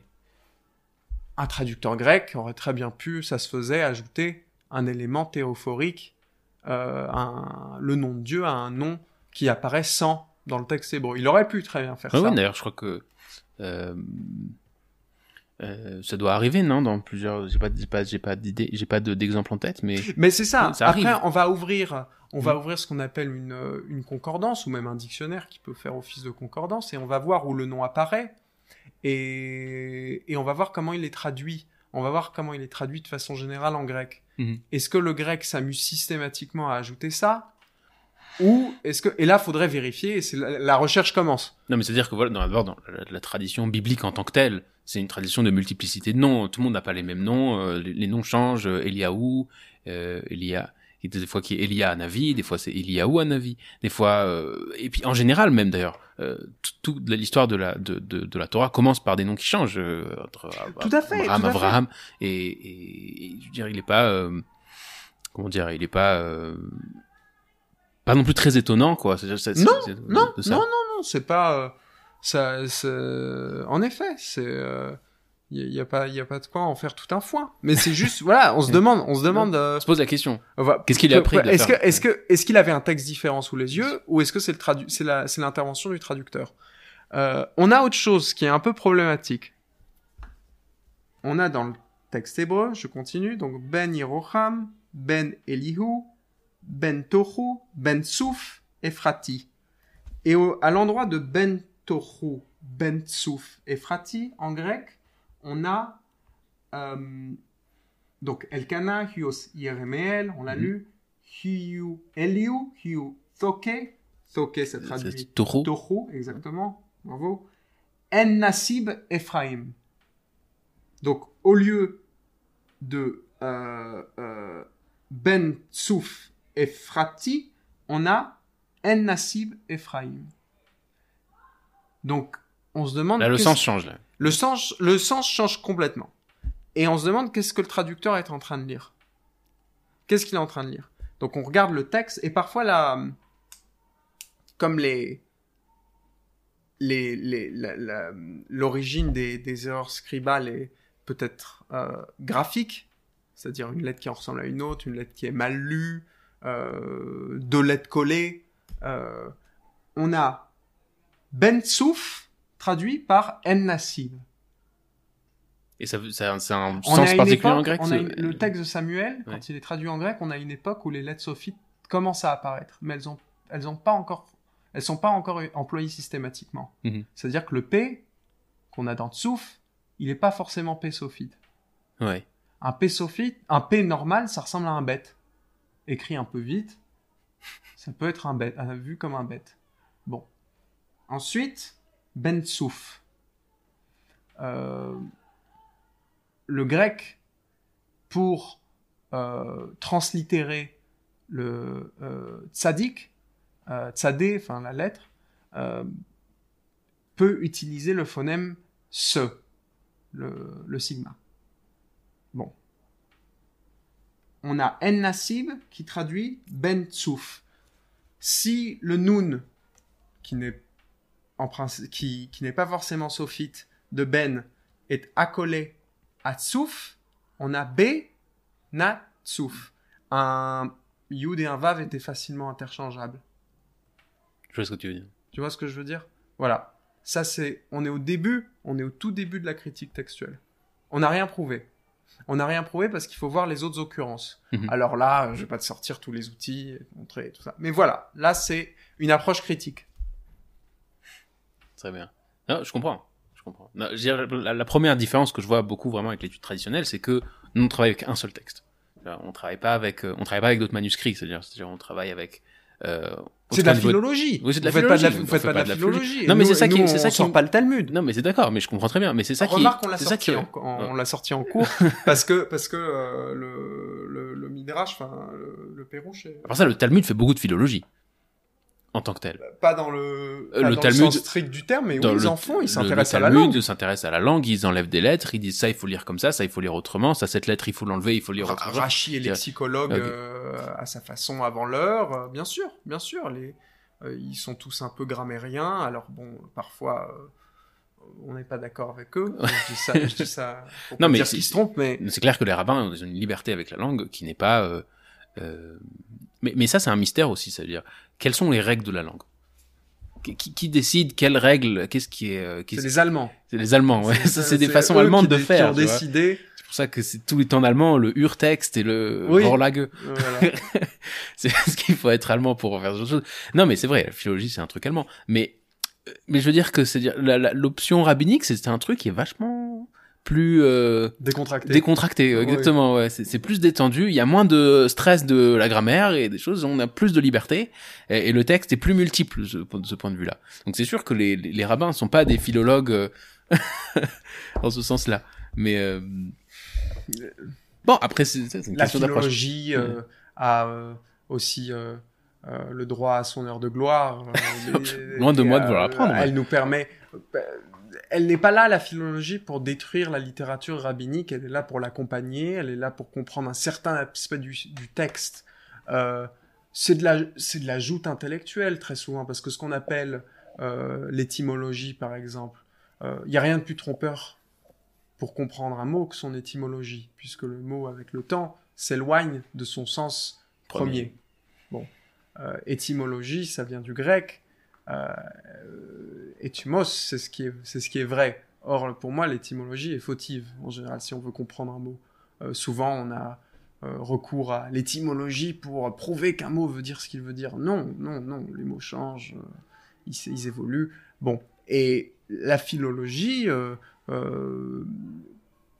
comparative dans les langues sémitiques permet de comprendre notamment que ish et isha ne sont pas, ne viennent pas de la même racine. Par exemple. Développe, ça m'intéresse. Alors, le texte nous le montre. Parce que dans Isha, il y a euh, un dagesh dans le, dans le Shin. Tout, ouais. Il- C'est quoi ce dagesh? Euh, D'autant que de mes, de mes connaissances de la langue hébraïque, quand il y a un dagesh, c'est-à-dire isha, c'est une, euh, ça, ça- je saurais pas te dire les mots, les, les- les mots hébreu. techniques. Non, mais les mots techniques, euh, les mots techniques de, de, de grammaire, mais ça veut dire isha avec le dagesh dans le he, ça veut dire son homme à elle. C'est un possessif. C'est comme ça que tu vois, Le- qu'on le traduit. le- Alors quand il y a pas de, quand il y a pas de, le dagesh, ça veut dire Le dagesh femme. dans le, dans le Shin. Il me semble dans le he, mais euh, ça se vérifie. Euh, Je te, je, te, je te parle du dagesh dans le Shin. ok. Euh, le dagesh dans le Shin, Ah, c'est évidemment un dagesh razak. Ça veut dire que translittéré, on a deux Shin. Mhm. Euh, et pourquoi est-ce qu'on aurait deux Chines? C'est par, on le voit par reconstruction proto-sémitique, c'est-à-dire en comparant avec les autres langues sémitiques qu'on a, euh, que il y avait un nun à un moment. Il y avait un nun et que le i n'était pas i mais un. Donc ça, c'est ein et le shin n'était pas shin mais taf. Donc on a Attends, tu m'as perdu. Le- il y a un dagesh le- dans le Chine, maintenant il y a deux Chines, puis ensuite il y a eu un... je, je désarticule, je désarticule euh, l'évolution du mot. Ouais, Aujourd'hui, on a Isha. ouais. Donc, euh, euh, synchroniquement, Isha, c'est très proche de Ish. Oui. Diachroniquement, ils viennent de deux endroits opposés. Alors, d'où vient l'autre... Quel est cet endroit opposé d'où ça vient? C'est-à-dire, d'où C'est-à-dire d'où C'est-à-dire dans ce cas-là, où- dans ce cas-là où? C'est-à-dire que... c'est- deux racines différentes. C'est deux racines différentes qui ont fini par se, se retrouver, un peu comme un Par homme et une rejoindre. femme. Euh, Ah, maintenant tu fais de l'interprétation, mais... Non, mais on peut, on peut aussi faire euh, de la littérature de ça. Euh, L'évolution des mots, c'est fascinant. Euh, mais si on veut se tenir, s'en tenir à l'étymologie, c'est pas la même racine. Non, mais tout ça parce qu'il y a un dagesh dans le Chine Non, mais le dagesh nous indique quelque chose. Euh. Le dagesh en soi, il faut savoir l'interpréter. Euh, tous les dagesh ne se valent pas. Euh, mais celui-là indique, par reconstruction proto-sémitique, une reconstruction que je ne vais pas faire maintenant parce que c'est très technique, mais qui indique qu'il y avait un, qu'il y avait une lettre. Il y a une lettre qui a été assimilée. Mhm. Elle a été assimilée, elle a redoublé la lettre Shin. Le dagesh montre que la lettre, la lettre a, été repro- a été redoublée. On dit ish sha. Ish sha. Et Pas, c'est deux mots. pas ish a, Ouais. mais ish sha. Euh, comme s'il y avait deux. Shin. Et aussi, euh, peut-on reconstruire le i dans isha euh, qui était ou. Euh, et tout ça, ça se, ça s'observe euh, par, euh, par système. On étudie en philologie la langue par ces systèmes, c'est-à-dire euh, quelle est la régularité d'un phénomène. Mhm. Euh, un, un des pionniers dans la matière, euh, c'est feu professeur Yehoshua Blau, qui est mort il n'y a pas si longtemps, professeur de l'université de Jérusalem, n'a jamais manqué un minyan, donc à tous les auditeurs. À tous les Euh, auditeurs qui se qui s'enflamment. Voilà, voilà. Calmez-vous. Calmez-vous. Qui peut pas. jeter la première pierre et dire euh, n'avoir jamais raté un minyan Euh, Lui n'avait jamais manqué un minyan. Euh, il est mort à 101 ans, je crois, euh, il y a à peu près un peu plus d'un an. Et, et il était, euh, voilà, il était philologue. Et c'est un des pionniers de la, c'est un des pionniers de la matière. Euh, donc, euh, donc, donc, donc voilà. Mais et on a tous, et moi le, moi le premier en arrivant dans cette matière, la tentation de Babel. qui est de, Vouloir de construire vouloir un système qui englobe ça, tout. construire une tour qui, qui touche aux cieux et qui euh, permet de rassembler euh, tous les hommes euh, sous une même langue, ça n'aura pas lieu. Oui. Plus on s'enfonce dans l'étude des langues, plus on voit de nuances. Euh, c'est généralement, généralement ce qu'on me demande. Est-ce que, euh, est-ce que, euh, est-ce que tu peux donner un principe qui englobe toutes les langues? Hein, C'est comme la physique, les théories unificatrices comme ça, c'est, c'est, c'est, c'est... je dirais pas dire que c'est une chimère, mais c'est euh, probablement pas à notre portée. Mais c'est quel- quelque part pour les langues, dire qu'il n'y a pas une source commune de toutes les langues, c'est quelque... il y a quelque chose de très profond. De dire quelque chose, de dire qu'il n'y a pas une source commune à l'expérience humaine. Une- Non, j'ai pas dit, j'ai pas dit qu'il n'y avait pas de source commune à toutes les langues. Mais? Ce ce que je dis, c'est que euh, il ne faut pas, euh, euh, encore une fois, chercher à, à tout rassembler. Euh, il faut au contraire chercher les nuances. Euh, Je crois que c'est euh, la, nature même du travail de chercheur. tu crois qu'il y a une seule langue source? Ou c'est genre, euh, t'as pas une opinion précise? Sans doute, Sans doute. sans doute qu'il y a une langue source. On parle de, on parle de proto-sémitique.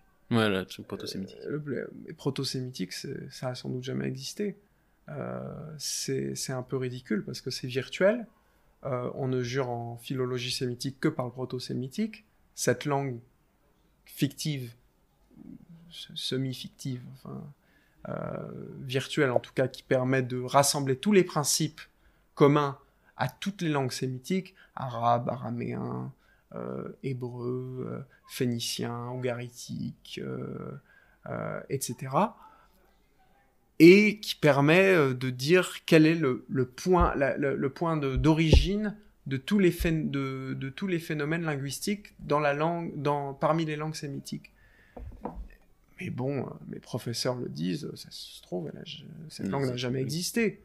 C'est une, une vue de l'esprit. Mm. Ça- et, ça, et ça permet, euh, ça permet quoi? Ben, C'est un exercice intellectuel. C'est un exercice intellectuel. Oui, c'est une abstraction. Tout à fait. Ouais, non, je comprends. Mais, mais pour toi, donc, tu dis, les- langues indo-européennes, c'est euh, un, une branche complètement séparée de tout ça. Ah oui, les langues indo-européennes ne sont pas les langues sémitiques. En effet. Non. euh, En effet. Après, euh, il y a des origines tellement archaïques, tellement lointaines euh, à certains mots euh, qu'on ne peut pas euh, retracer, leur évolution ou leur histoire. On, voudrait penser que le, système verbal, pas verbal, mais que les racines en hébreu doivent avoir trois lettres. Or, euh, on voit qu'il se peut qu'il y en ait euh, certaines, euh, certaines de deux lettres. Il y a des de deux lettres, oui, il y a des deux lettres. Et puis même d'une lettre. Il y a aussi des deux lettres dédoublées, qui sont quatre lettres, qui sont deux. Comme, Ah, oui, oui, on trouve ça. Bon, ça c'est peut-être une question de Binyan aussi, mais Oui. mais on, on peut même trouver. Et quand et quand il y a des des mots qui sont tellement simples, qui sont pas tellement simples, mais qui sont tellement euh, rudimentaires euh, que on ne peut pas vraiment en, déliner l'origine. Eh bien, euh, on se retrouve démuni. Par exemple, Yad, euh, Yud Dalet. Je suis pas sûr qu'on puisse retracer l'origine d'un mot comme Yad. Euh, Tous ces mots à deux lettres, comme ça, comme Gal, par exemple. voilà, euh, des choses. Est-ce que ce serait même pas ono- onomatopéique euh, ou alors est-ce que est-ce que ça certains se demandent si ça correspond si le dessin des lettres mais pas des lettres qu'on a telles qu'on les a aujourd'hui mais des lettres en, en, proto-hébreu parce que c'est un peu c'est un peu comme ça qu'on m'a quand je quand j'étais au Terkien j'avais pris des cours de chinois. Et c'est un peu comme ça qu'on nous a présenté le chinois. J'avais trouvé ça très comment dire très très prétentieux quelque part de, de, de, dire comme ça en, en 15 minutes l'origine d'une langue en disant vous voyez ça c'est le cochon ça c'est la maison et ça ça veut ah, dire maison. Et quand on dessine etc et c'est vrai que c'est c'est peut-être mnémotechnique non non euh, la prof elle a présenté ça comme euh, voilà comme mais ça se trouve c'est ce que disent les chinois. Enfin moi je, je sais pas. Les chinois eux-mêmes ça se trouve c'est ce qu'ils disent quoi. Et, et que ce ce, ce signe euh, c'est le signe du cochon ce signe c'est le signe euh, du toit. Et ça cochon sous toit ça veut dire maison. C'est authentique. Euh, c'est ça la maison quoi. Euh, après il y a des il y a des euh, les, les, les, les, le chinois c'est encore une autre histoire. Mais mais c'est présenté comme quelque chose de très rudimentaire comme tu dis que c'est juste en fait la composition de description onomatopéique ou alors graphique de, de, des choses de la vie et pouf, euh, le chinois. Alors pour des, euh, pour des, pour des choses encore une fois très rudimentaires. Ouais. Euh, Après c'est devenu composé. Après c'est ça là-dessus, là-dessus c'est comme une énorme, une énorme montagne de, comme il y avait un cochon qui était un truc simple, il y avait un toit qui était un truc simple. Puis ensuite on se dit comment on dit maison, foyer, une famille? Puis ça devient sophistiqué. Ça devient sophistiqué. On pourrait, on pourrait, on pourrait imaginer ça comme ça. L'origine, l'origine des langues c'est fascinant, c'est fascinant encore une fois, mais plus, plus on remonte et, et plus ça devient complexe. Ah oui, j'imagine Au lieu de se simplifier. C'est très. Euh, oui, c'est sûr. C'est, c'est... Il, y a, quelque chose. Enfin, en tout cas, ce que, ce qui, tu parles de Babel tout le temps, mais, mais c'est... je trouve c'est très parlant l'épisode de la tour de Babel dans la Bible, où, on montre qu'il y a une espèce de rupture. Il y a, un, moment de rupture où les, où langues se sont. Euh, comment dire, désagrégées, où la langue s'est désagrégée. C'est-à-dire, s'il y avait peut-être une langue source ou d'origine, elle s'est désagrégée en, en des choses qui n'arrivaient pas à se comprendre. Si, parce que c'est toujours. Euh, c'est contre la tour de Babel, je trouve c'est contre-intuitif par rapport à ce qu'on imagine de l'évolution des langues. On imagine que les gens parlaient, ils avaient une langue, puis ensuite ils se sont éloignés géographiquement, culturellement, et chacun a commencé à, à, trouver son dialecte ou quelque chose comme ça. Mais en fait, dans la tour de Babel, ce qu'on dit, c'est qu'à un moment ou un autre, les gens ne se sont plus compris du tout. C'est-à-dire qu'il y a eu une... C'est l'inverse. C'est l'inverse. C'est-à-dire que qu'il y a eu un moment, ces, ces, ces, ces branches-là, on n'était plus connectés. Parce que sinon, ils auraient toujours pu se comprendre d'une façon ou d'une autre. Mais... Euh... Mais ça, c'est à... avant la, c'est à la fin. Ouais, à la fin. Ça, ça fait quand même, bon, la position traditionnelle là-dessus, c'est que l'hébreu, d'une façon ou d'une autre, est, est, une espèce de, de, langue source, mais rien ne dit que c'est l'hébreu qu'on a aujourd'hui. Euh... Ah, mais c'est certainement pas l'hébreu moderne. Non, l'hébreu moderne, c'est encore une autre, c'est une, autre créature. Même l'hébreu biblique est très différent. L'hébreu biblique, qu'est-ce que ça veut dire? La, langue change de, de, bout en bout. C'est euh, presque, je dirais pas la, la même langue, mais c'est comme euh, c'est presque comme comparer euh, le, français de Villon au français de euh, de Welbeck.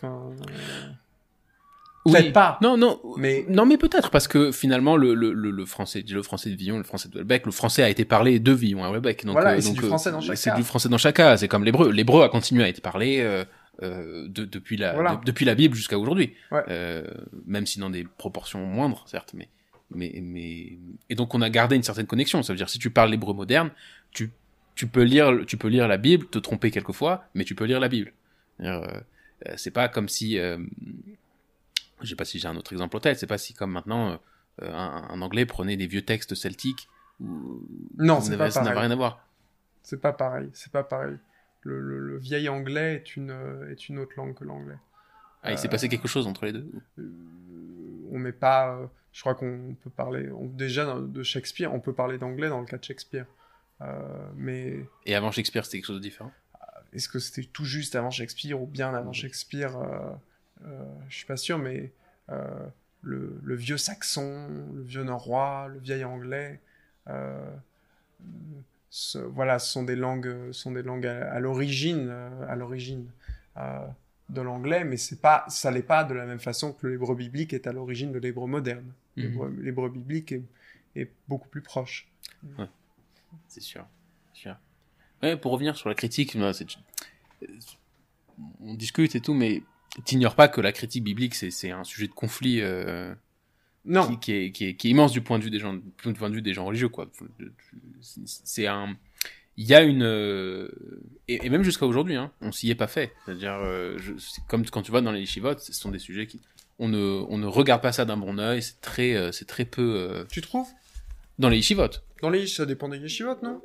J'ai vu des étudiants de, de yeshiva euh, euh, très très très curieux. Je parle de façon générale. Bien sûr, il y a des cas individuels, hein, bien entendu, mais, mais, mais je parle de façon générale. C'est pas quelque chose. euh, personne se pose la question est-ce que, c'est-à-dire quand quelqu'un étudie la Torah, etc. dans une yeshiva, personne, ne- j'ai jamais vu personne aller euh, feuilleter des manuscrits ou se poser la question ou alors lire des articles de, de, de philologie sur tel ou tel pour essayer de décrypter quelque chose. C'est-à-dire, c'est, Non, c'est que quelque chose qui est, qui est, qui est, c'est pas l'objectif. ça existe, mais ça, mais ça n'existe pas. Non. Pourtant, euh, c'est pas l'objectif, tu vas me dire, parce que les gens religieux cherchent un enseignement pour leur vie, etc. Mais dans les chivotes, tu vois que les gens, beaucoup de gens font l'ajout intellectuelle que tu décris. Sont- beaucoup de gens, c'est des académiciens, et il y a, il y a un vrai plaisir à Ça ça. s'appelle le pile-poule. Le pile-poule. Et, et même, des fois, tu veux comprendre. C'est-à-dire, euh, tu, tu, veux, tu lis un texte, etc. Tu t'es pas juste en train de, de faire un exercice de, de, moralité, etc. Des fois, tu veux vraiment comprendre ce qu'il y a devant toi. Oui. Euh, de, honnêtement, Le euh, chat. le, le, chat, de, de quoi il s'agit, euh, que- que- quel est ce mot, etc. Même si au, bout du compte, c'est c'est pour l'étude de la Torah dans le sens spirituel du terme, mais mais et en- par exemple à Strasbourg, moi, quand j'ai à Strasbourg, il y avait beaucoup beaucoup beaucoup de gens comme ça qui qui, qui s'arrachent les cheveux pour comprendre sans se poser la question maintenant qu'est-ce que j'en fais dans ma vie et combien c'est spirituel, etc. Au contraire, ils étaient temps d'essayer d'être de, de, de comprendre les choses en venant d'ailleurs avec le monde a priori possible. Euh, ce qui était une catastrophe euh, du point de vue de l'étude parce que ces gens n'avançaient jamais. Ils étaient bloqués, ils sont bloqués aux bêtes de Bereshit depuis déjà 50 ans. ils ont du mal à avancer. Enfin, c'est un problème, mais mais mais mais bon, c'est- le prix de vouloir être. euh, La traduction de Bereshit est une pierre d'achoppement euh, depuis euh, des millénaires. Ah oui, clairement, clairement. Dans la, chez les Grecs, peut-être un peu moins chez les Romains, et puis euh, jusqu'à jusqu'André Chouraki. Jusqu'à André Chouraki. Ah oui, non, c'est très difficile. Euh, D'ailleurs, chaque traduction va sortir quelque chose. Je me souviens plus. Mais même les Targumim. Ouais. Targumim, c'est fascinant. Euh, qu'on voit que le Targum reconstruit la Smichout. C'est-à-dire? Bah, Bereshit, on... on attend la suite. Bereshit de quoi? Euh, À la tête de quoi? Eh bien, Non, Bereshit, eh ben, on a dans le, dans le, dans le Targum, euh, Onkelos, au début de la Chorma, à la tête de la Chorma. Euh, et puis, euh, on trouve aussi un Targum qui va jusqu'à dire Bereshit bara et qui prend bara dans un sens araméen. Et qu'est-ce que c'est bar en araméen? C'est euh, un fils, c'est enfanté. Ah ah. Au début, s'il y a le fils de Dieu, Bereshit bara. Ah, oui, comme ça, oui, ça c'est un targum pas de chez nous, ça, mais ça, euh, c'est le, le targum, euh, c'est le targum de Diez Macho. diez macho. Euh, c'est- Il n'y a qu'une tradition qui a été trouvée au Vatican. Euh, c'est Diez Macho, c'est celui qui l'a trouvé. C'est le seul, c'est le, la, la, la, la- seule euh, attestation, c'est un manuscrit dans euh, la bibliothèque. euh. Et qui traduit au commencement le fils de Dieu. Écoute, euh, faudrait que je sorte le Targum. Je, je, Diez macho. je, je l'ai là. Je peux, je peux le sortir? Ouais, mais vas-y, bien sûr. C'est Diez Macho, c'est la personne qui le trouve. Ah, ça c'est un- le, c'est le nom C'est du le chercheur. du chercheur en question. le chercheur. Le nom du Targum, je vais te le dire tout de suite. Euh, Ils sont allés loin quand même. de quoi? De qui? Ouais, traduire. Euh, Parce que là, c'est clairement venir avec un a priori, non? C'est tu, tu- c'est ah, venu les- placer les Jésus Les Targumim, euh, on le disait tout à l'heure, euh, font euh, par exemple. font leur dé- travail. euh, bah, se débarrassent par exemple des, des cas d'anthropomorphisme euh, Oui. ou potentiel. Euh, potentiel. Même que- si bon, c'est tout à fait inutile. euh, Les profils, ils sont là. Hein, Je pense qu'un un, un- un lecteur, euh, un lecteur hébraïque du temps de l'écriture de la Bible n'était pas, n'était pas gêné.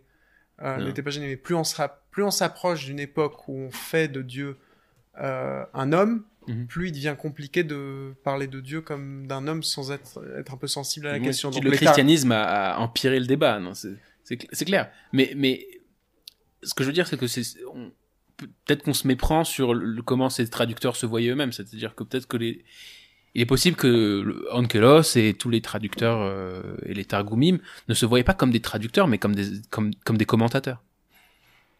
Voilà. En étant parfaitement conscient que, que leur Targum euh, avait une dimension interprétative et, Voilà. et comme, comme, comme tu dis, ben, c'est- c'est- c'est- comme euh, Nefesh Raya, comme euh, comment comment Onkelos est traduit Nefesh Raya, donc l'âme vivante, on l'âme vivante dans l'homme. Il dit euh, Ruach Memalela, donc donc là il il propose Voilà. une- il propose déjà une explication. C'est-à-dire il faut et c'est impossible de dire que il il a traduit Nefesh Raya par un, par un esprit parlant, ça veut alors que ça dire un esprit vivant. Et c'est pas qu'il lui manquait le mot vivant en araméen, il existe, mais il a pris une décision de commentateur. J'imagine que ces, ces traducteurs ils ne se voyaient pas forcément comme des traducteurs qui doivent rendre le texte fidèlement dans une autre langue, mais qui doivent commenter le texte pour le rendre intelligible à une, à une, une génération. Je, je peux lire le. Ouais, vas-y. euh, C'est le Targum Néophiti. Voilà. Et Je me sens très intello là, vas-y, ouais. il commence par euh, Mil Ekadmin, Bechachma, Bara, dit Hachem. Euh, au début de la sagesse, le Fils de Dieu. Ah ah, Ah oui, donc voilà. On donc, a euh, double. On On est, a euh, double, c'est-à-dire Bereshit. on Donc est on a commencement, donc on a le logos là, on a On le a début la- de l'évangile. On a la traduction, on a la tradu euh, la tradition de la Chorma, c'est-à-dire qu'au début il y avait la Chorma, c'est juif. C'est le, le- c'est- ouais. c'est juif. C'est, on le trouve euh, dans Non, Michelet. oui, bien sûr, mais ça se retrouve aussi dans le, c'est le début de l'évangile. Alors, tu parles du, tu parles du logos. Oui. Je sais plus quel, lequel, quel évangile commence, je ne saurais pas te dire quel évangile commence avec, comme, comme Le- ça. le- Le logos, tiens, c'est le verbe, c'est le logos, je ne sais même plus. Alors, est-ce qu'on a une traduction du, du logos euh, On a une trad- là, on a Est-ce la- que le logos, c'est la chorma? Bon, je sais pas. Ouais. Je crois que D'ailleurs, c'est- philologie, c'est euh, l'amour du logos, n'est-ce pas? Oui. Oui. on peut dire ça comme ça. on peut dire ça comme ça. Mais euh, voilà, donc ce Bereshit, euh, pierre d'achoppement. Mhm. Non, mais ce que je veux dire, par exemple, aussi sur ce, sur, sur cette Targum Néophiti, euh, qui aussi se voit comme un commentateur pour, euh, pour les chrétiens. Dire voilà comment vous pouvez, vous pouvez lire d'un œil chrétien, d'un œil qui accepte Jésus comme le Messie, euh, comme le Fils de Dieu, etc. Comment vous pouvez relire le texte de la Bible en, en fonction de ce, en fonction de cette donnée. Mhm. Tu veux mettre euh, sur pause deux secondes juste. Euh, alors j'aimerais juste me reprendre, j'ai fait une, j'ai fait une erreur. Le, dans le Targum Onkelos, on ne trouve pas euh, la Chorma. Le Targum Onkelos traduit euh, au début créa Dieu, euh, sans smichut. Euh, alors que c'est et c'est le Targum Néophiti qui traduit, qui traduit avec la Chorma et qui ajoute euh, le Fils de Dieu. voilà. Bara dit Hachem. Yeah. Euh, donc voilà, donc on. euh, que te dire on, euh, ju- de- Du premier mot jusqu'au dernier, euh, la traduction de la Bible est un, est, est- est un défi. C'est vrai, hein, c'est, c'est... D'ailleurs, je, je reviens sur ce livre du Rav Ben Amozeg qui parle de la, qui parle de la tradition. Et, et, quelque part, c'est ce qu'il dit. Il dit, on ne peut pas lire la Bible sans la tradition, c'est une, impossi- impossibilité, en fait. Hmm. Il dit, c'est, on n'y arrive pas, en fait. On est perdu, et, et c'est un peu mon... On est perdu dans des débats infinis qui sont impossibles à trancher euh, sur euh, tel ou tel recoupement, telle ou telle question. Est-ce que ce mot c'était là Est-ce que cette lettre a été collée à celle-là. Et en fait, ça devient. Et en fait, à partir de ce moment-là, la Bible, sans la tradition, devient un, objet de recherche, un objet, si tu veux, à décortiquer, un, un, mystère qu'on qu'on essaye de percer, av- alors que euh, alors que alors que ce qui expliquera même, c'est qu'avec la tradition, ça devient un texte vivant, un texte qui dit quelque chose, et pas un, un texte qui est toujours en doute de peut-être ce qu'il veut dire c'est différent, peut-être c'est ça, peut-être c'est ça. Hmm. Je vois ce que je veux dire. Donc c'est évident que ça peut pas, euh, c'est-à-dire, euh, je comprends aussi pourquoi c'est pas abordé tellement dans les votes parce que finalement, ce genre, de- le, tu présupposé de la méthode fait que le texte devient inutilisable du point de vue spirituel, si on veut. Euh, Je, je trouve pas. Je trouve pas. Première chose qu'on m'a dite quand j'ai commencé à étudier je, je- je- mon entrée, euh, euh, mon introduction au domaine euh, euh, de l'étude biblique, c'est faite par Michelet, par Stéphane Michelet. première chose qu'on m'a dite, c'est les, les, les, les, proverbes ne sont pas de Shlomo, ne sont pas du temps de Shlomo. Aujourd'hui, étant donné l'état de la langue, euh, certains euh, euh, vocables qu'on trouve, des indications ici et là, soit culturelles, soit même l'évolution du texte, qui le dit lui-même, qui le dit lui-même. À partir de là, les proverbes sont écrits par un tel et un tel et un tel, ce sont les proverbes de... etc. Ben, on, on, voit que ça n'a pas été écrit, probablement pas été écrit, de la main de Shlomo euh, à Meller.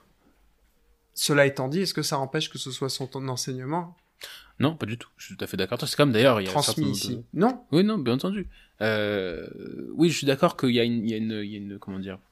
Au contraire, moi je trouve que ça renforce. Si on n'en sort pas euh, mécréant, on en sort euh, renforcé. On en sort renforcé. Non, il y a quelque chose de vrai. D'ailleurs, je reprends une, euh, ce qu'a dit, euh, je crois que c'est le Jonathan Sachs, qui était le grand rabbin du, du Commonwealth, comme on dit, et qui avait dit que quelque part dans le judaïsme, lire les choses de façon littérale, c'est une forme d'hérétisme. Donc, euh, il y, a, y, a, y, a, une hérésie dans, dans, dans, croire la lettre.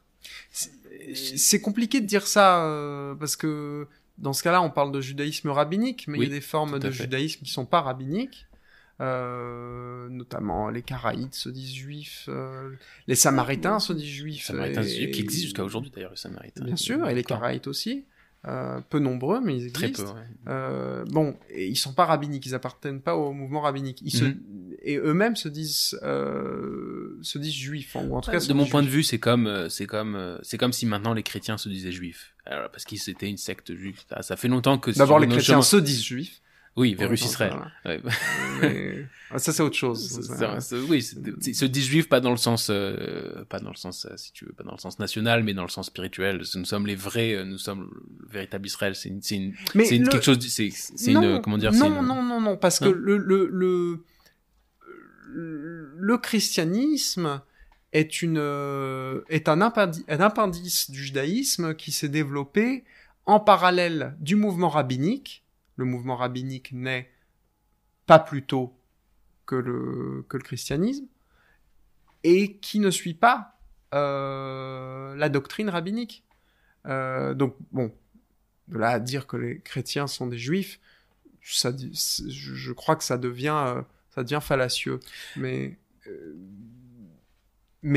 ça a, un fondement historique. C'est vrai. Maintenant, je renvoie pour cette analyse parce que c'est intéressant, mais on n'a plus beaucoup de temps. Alors, je, je vais fermer sur cette référence non, mais on peut, sans, euh, sans, sans, sans exagérer. Mais le, le Rav Benamozeg, le Rav Benamozeg dans Morale juive et dans Morale chrétienne, euh, il, il, développe, il analyse dans les évangiles la rupture, euh, la rupture intentionnelle du, euh, de, du christianisme avec le judaïsme, dans le sens où le judaïsme, à l'époque, toujours aujourd'hui, mais est fondamentalement une nationalité. Les Juifs se sentent, euh, se sentent euh, frères en tant que nation.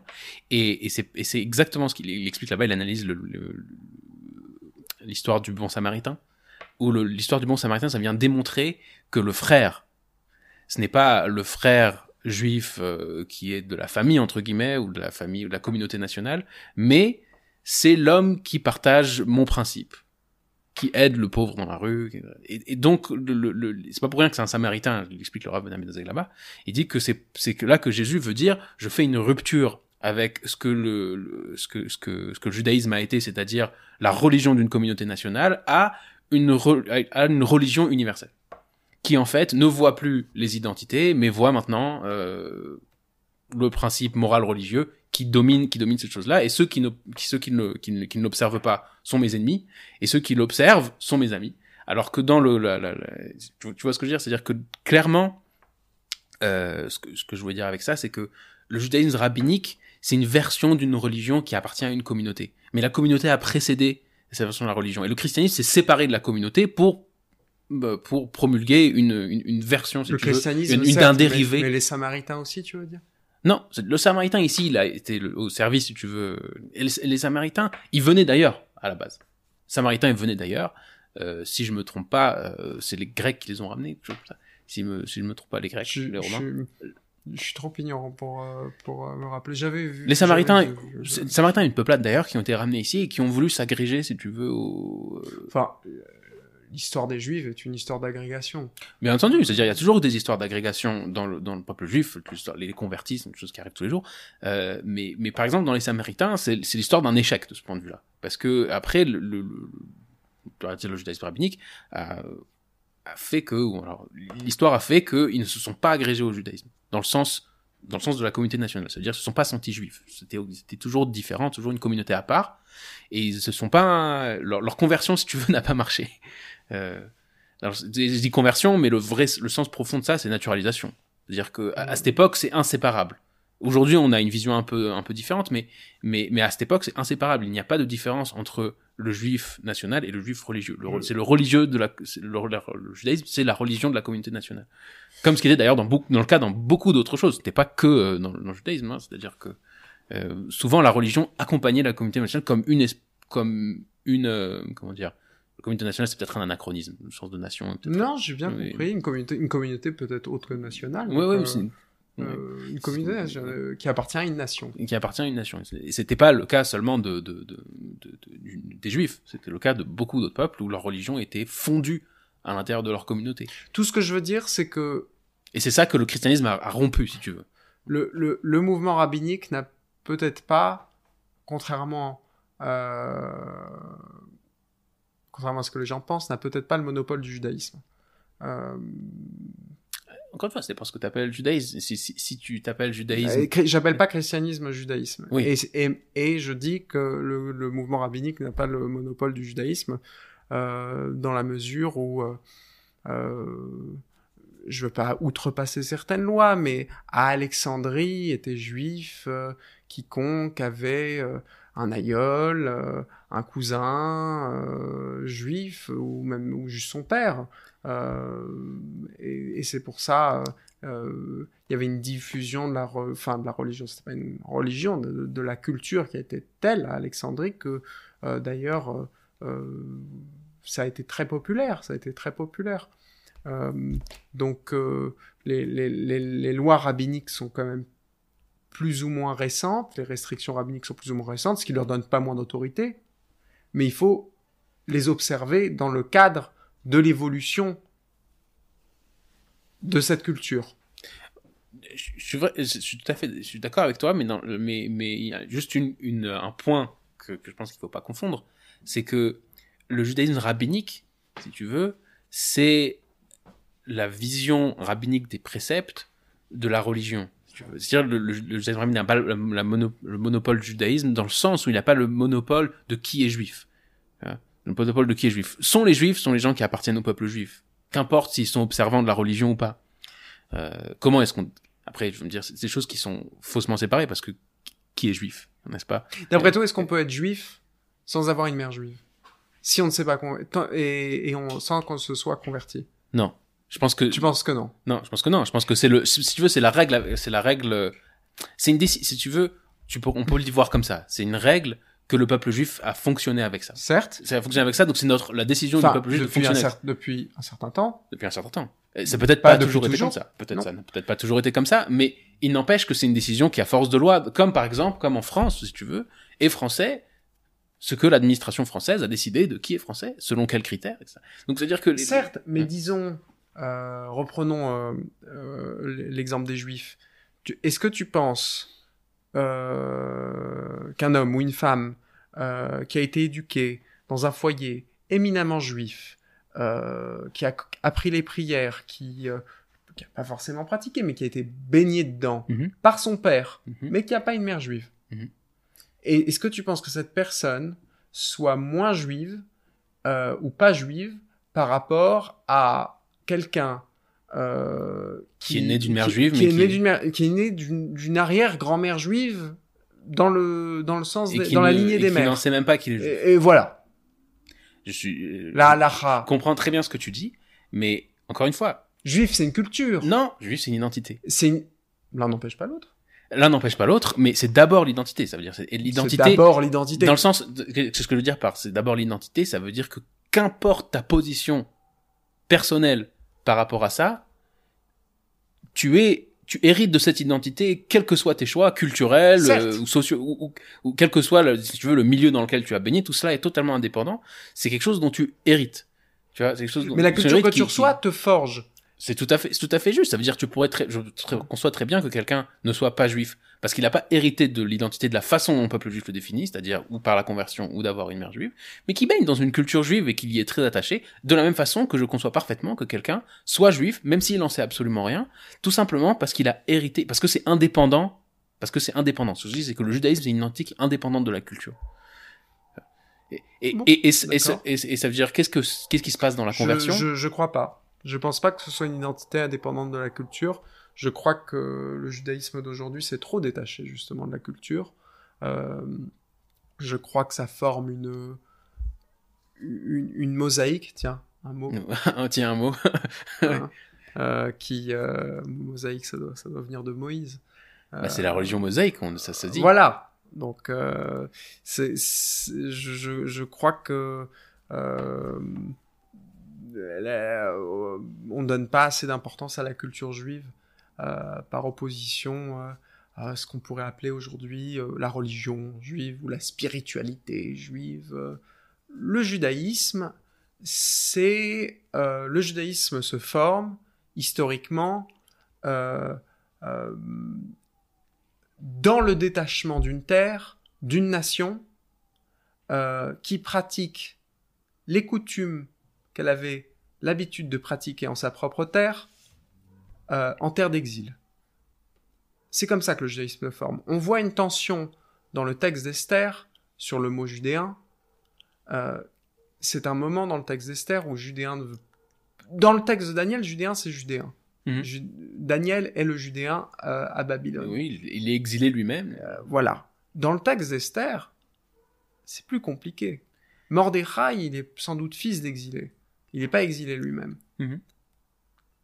Et il est dit judéen. Mais est-ce qu'il n'est pas plutôt dit juif Et c'est un moment de tension. C'est un moment de tension où le judaï, où le, où la Où le culture juif devient est en train de pas, voilà. Je, je reviens, oui, mais tu, tu reviens, c'est- tu reviens à ce que disait Manitou, mais c'est- c'est que que le moment, ce- ce- le- le- l'histoire d'Esther, c'est un moment charnière où l'identité juive mute, l'identité hébraïque mute, c'est-à-dire que ce qu'il appelait l'identité hébraïque, c'est l'identité de l'hébreu qui vit sur sa terre, avec sa religion, avec ses préceptes, etc. Et l'identité juive, c'est l'identité de l'hébraïque qui a muté en, euh, en, partant en exil et en se faisant à la société et à la culture dans laquelle il est accueilli.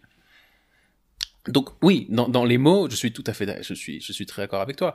Mais au fond, l'identité l'identité juive, dans, ce, dans le sens que tu dis, c'est-à-dire dans le sens de, de, de, de l'hébreu en exil, c'est toujours un hébreu en exil. L'hébreu est sous, est en dessous et il attend son, son moment, si tu veux.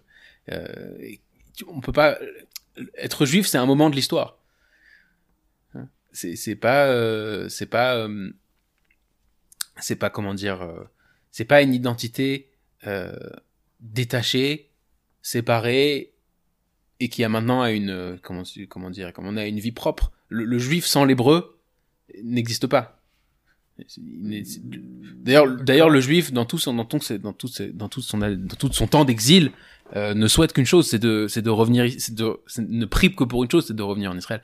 D'ailleurs, euh, dans les dans les textes, dans la culture, etc. je dis pas dans les la vie personnelle des gens, c'est autre chose, mais mais, mais- voilà. Tiens, si euh, les Juifs s'intéressaient un peu plus à leur culture et un peu moins à leur religion, peut-être qu'ils comprendraient que à l'origine euh, de de ce qu'ils appellent leur judaïsme, il y a une terre, il y a un texte, euh, il y a une culture. oui, Il y a une culture. bien sûr. Euh, et aujourd'hui, on entend euh, très bien des Juifs dire j'ai rien à voir avec Israël. Et pourtant, ils sont religieux. Ah oui, non, bien sûr, bien sûr. C'est-à-dire, maintenant, il y a une, il y a- il y a- la, religion a ses propres dérives, hein. Parce qu'on a été. euh, euh, Mais c'est pas une dérive tant de la religion que de euh, l'idée générale qu'on se fait euh, du judaïsme. C'est problématique à partir du moment où un rabbin se prend pour un prêtre, ju- mais juif. Euh, je suis d'accord. C'est une version christianisée du judaïsme. Et le judaïsme moderne se forme contre le christianisme.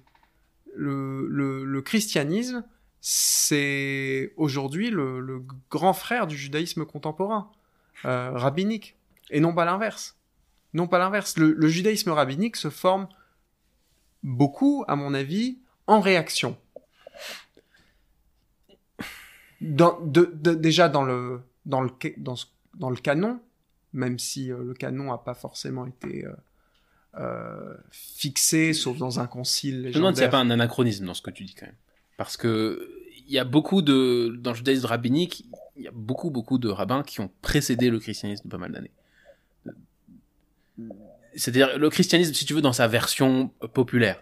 C'est-à-dire que euh, dans, dans, dans le siècle de- du même euh, dans, dans le, dans le, le siècle zéro, si tu veux, après la naissance de Jésus-Christ, entre le moment où Jésus-Christ a été actif et, et a fait des choses et ensuite et, et le moment où c'est devenu populaire euh, il s'est passé bien euh, 150 ans je sais pas exactement Certes, mais l'ère et des à ce rabbins, moment-là elle- l'ère des rabbins était déjà en, était déjà en route. L'ère des ra- rabbins, elle commence après, euh, vraiment, elle commence vraiment après la destruction du, du second temple, en 70 après Jésus-Christ.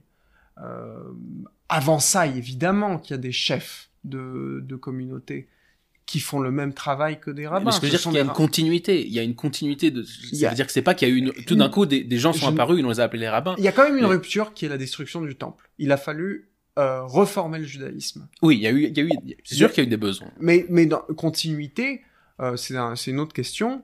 Euh, je suis prêt à dire qu'il y a une continuité ou un continuum, mais pas à un moment précis, mais dans l'évolution du judaïsme, euh, je crois qu'il y a beaucoup de réactions au christianisme, notamment dans le choix des textes, parce qu'il y a beaucoup de textes euh, juifs, écrits par des auteurs juifs, sur des thèmes juifs, sur l'histoire des juifs, qui sont euh, écartés du canon.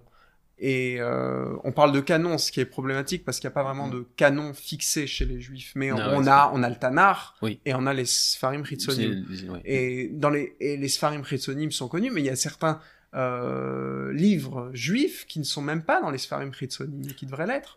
Euh, et puis, moi, je comprends pas que le livre des Maccabées soit pas réintégré au Tanar.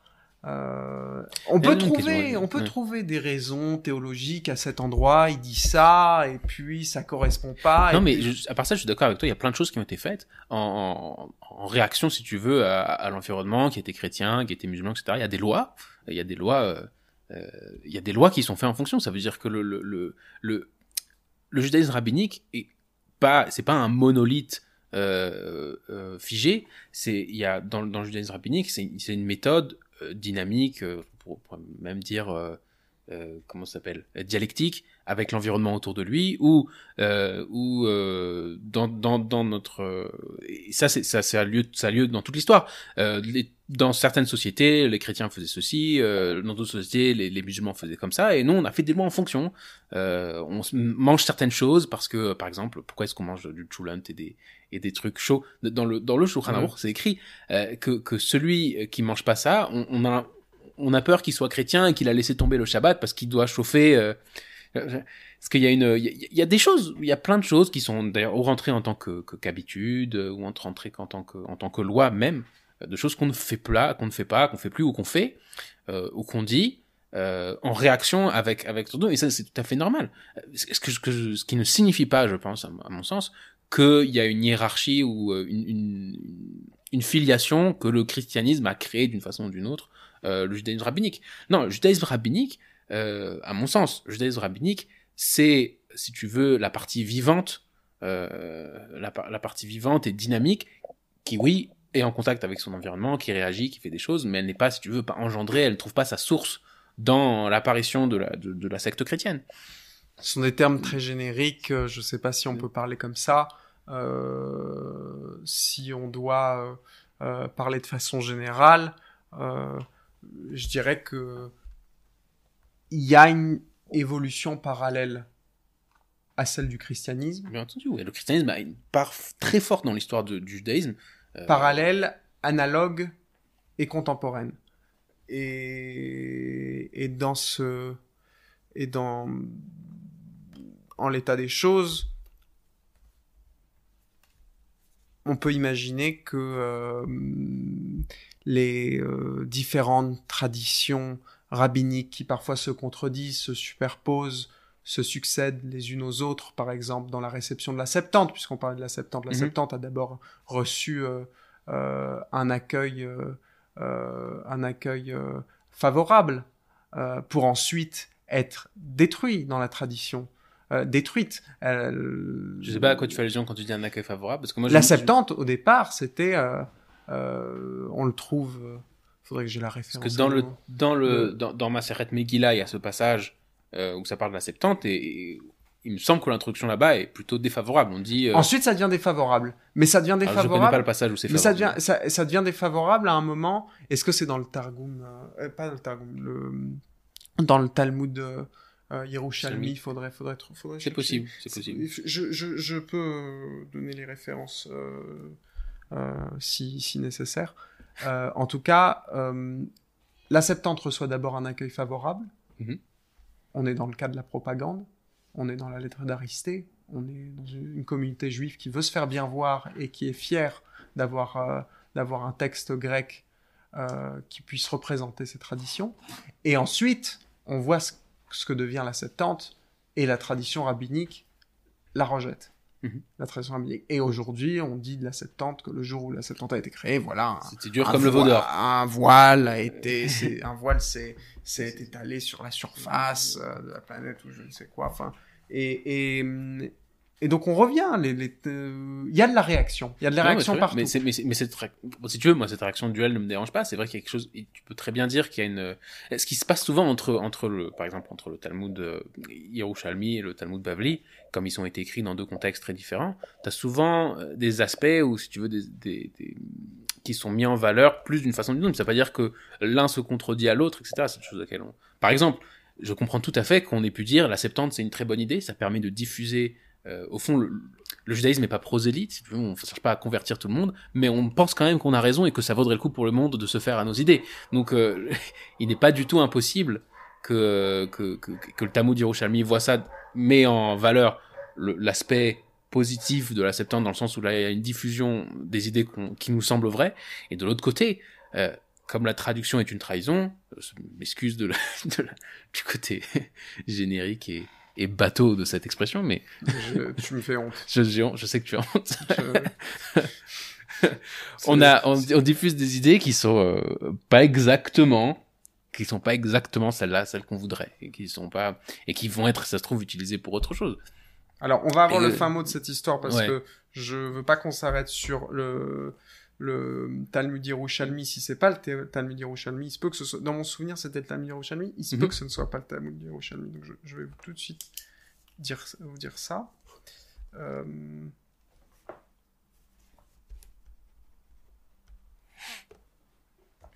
Petite seconde.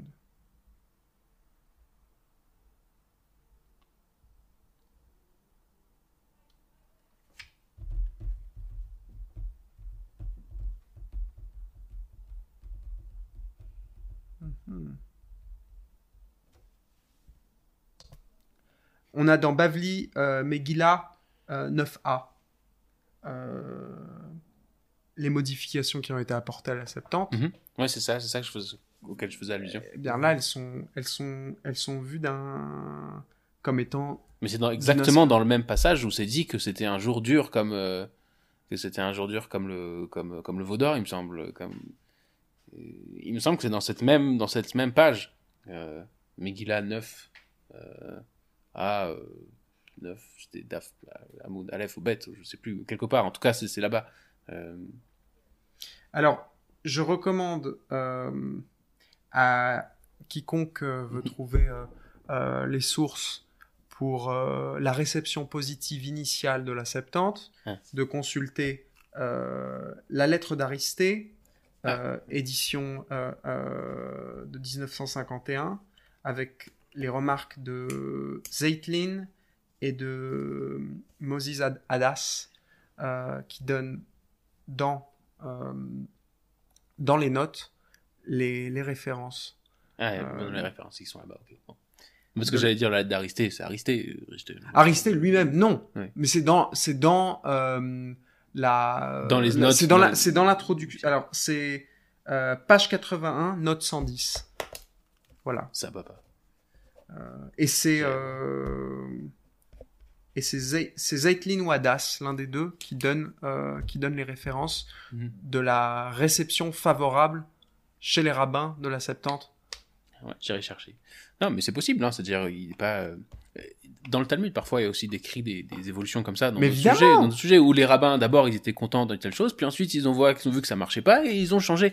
C'est-à-dire, le- les, les rabbins sont des gens qui, qui d'abord, sont des gens qui s'adaptent. C'est-à-dire des gens qui sont en communication avec la réalité, qui vivent pas dans des, dans des dogmes, euh, dans des dogmes figés. Et c'est, moi, je trouve, c'est une des choses qui est les, les- les plus impressionnantes d'un système comme le judaïsme, c'est sa, c'est sa, c'est sa, c'est sa dynamique, sa capacité C'est très à, se, à se poser en permanence la question est-ce que ça c'est une bonne idée maintenant dans telle circonstance? Et d'avoir la- autant on a l'impression que, que, que la loi juive est très rigide autant en, en vérité elle est très souple. Et elle se pose elle a la capacité de se poser énormément la question et de se, et de se remettre si tu veux sur la table. En fonction de chaque situation en fonction de chaque circonstance quelle est la bonne chose à faire maintenant et euh, le, le judaïsme est, euh, est caméléon. Le judaïsme est aussi euh, ça sonne pas bien quand tu dis comme ça caméléon ça fait jamais pas dans le sens de la pas dans le sens de la traîtrise, ça fait fourbe pas dans le sens de la fourberie. Euh, Israël est phénix et le judaïsme est, est- est, en tout cas à ce sens de l'adaptation selon les circonstances. J'allais dire, tu nous fais un sermon sur la montagne, les pharisiens, fourbes, Euh, oui, voilà, les pharisiens, euh, marchands, du menteurs, temps, marchés, voilà. marchands du temple, etc. Euh, Les hypocrites. Mais non, non, je fais, je fais pas, je fais pas un discours de l'époque du Second Temple, mais j'aimerais bien. j'aimerais bien. Ça serait- c'est- Une autre émission sera consacrée aux pharisiens. D'ailleurs, pharisiens, préparez-vous. Euh, euh, mais, mais, mais voilà. Bon, bah, très... D'abord, c'était très intéressant. Mais voilà, comme tu parlais de littérature, je vais finir là-dessus, mais euh, est-ce que tu euh, produiras quelque chose qui sera lisible par euh, le commun des mortels comme moi? Ah, un de ces jours lisible? Lisible. Lisible, C'est c'est, une- c'est, c'est pas moi. Moi, j'ai lu Nathan, je veux lire Paul. Paul. Et, et, euh, et alors, comment ça se lisait le théosophe? Euh, Ça se lit bien, c'est, c'est- ça se, comment dire, ça se commente, mais bon, c'est pas, J'ai j'ai un frère euh, théosophe euh, qui, qui, qui écrit beaucoup.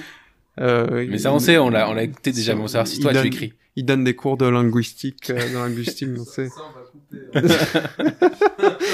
On va pas couper. Euh, philosophie moi, je du- rentre à il donne la ouais. philosophie du langage, notamment. Notamment. Euh, il évite le sujet? Ça, c'est le point sensible. Ça, c'est point sensible. Bon, si tu veux pas en parler, t'es pas obligé. Hein. Non, si, si, je, je me destine à écrire quelque chose. Euh, Roman euh, une fiction, euh, Fiction. en, en prose, euh, peut-être un peu en vers aussi. Euh, mon frère théosophe n'en pense pas grand-chose. C'est pas vrai. Ça. Chacun ses problèmes. Euh, bon, j'ai un frère théosophe ingénieur. C'est la troisième fois que tu le dis. Non, mais je, je- je veux, J'insiste. je veux que le public comprenne. comprenne que, voilà. C'est, il, n'écoute pas le frère de n'importe qui. Qui- Il doit pas parler de la littérature. laisse tomber. Non, si, on peut parler de Oh, littérature. Non, voilà. Si, peut-être que quelque chose euh, se prépare. euh, euh, Mais oui, on veut en savoir plus. En tout cas, si jamais euh, tu, tu finis par tu écris quelque chose, etc., tu pourras revenir en parler. Avec plaisir. Ça, c'est. Si quelque chose se fait, euh, si Oui, quelque chose se fait, D'abord, tu, m'envoies ça. Moi, je suis curieux. entendu. Et euh, voilà. Bon, ça s'arrête là? Ouais. Merci. Yair. Merci, Paul. C'était très sympa. Allez, à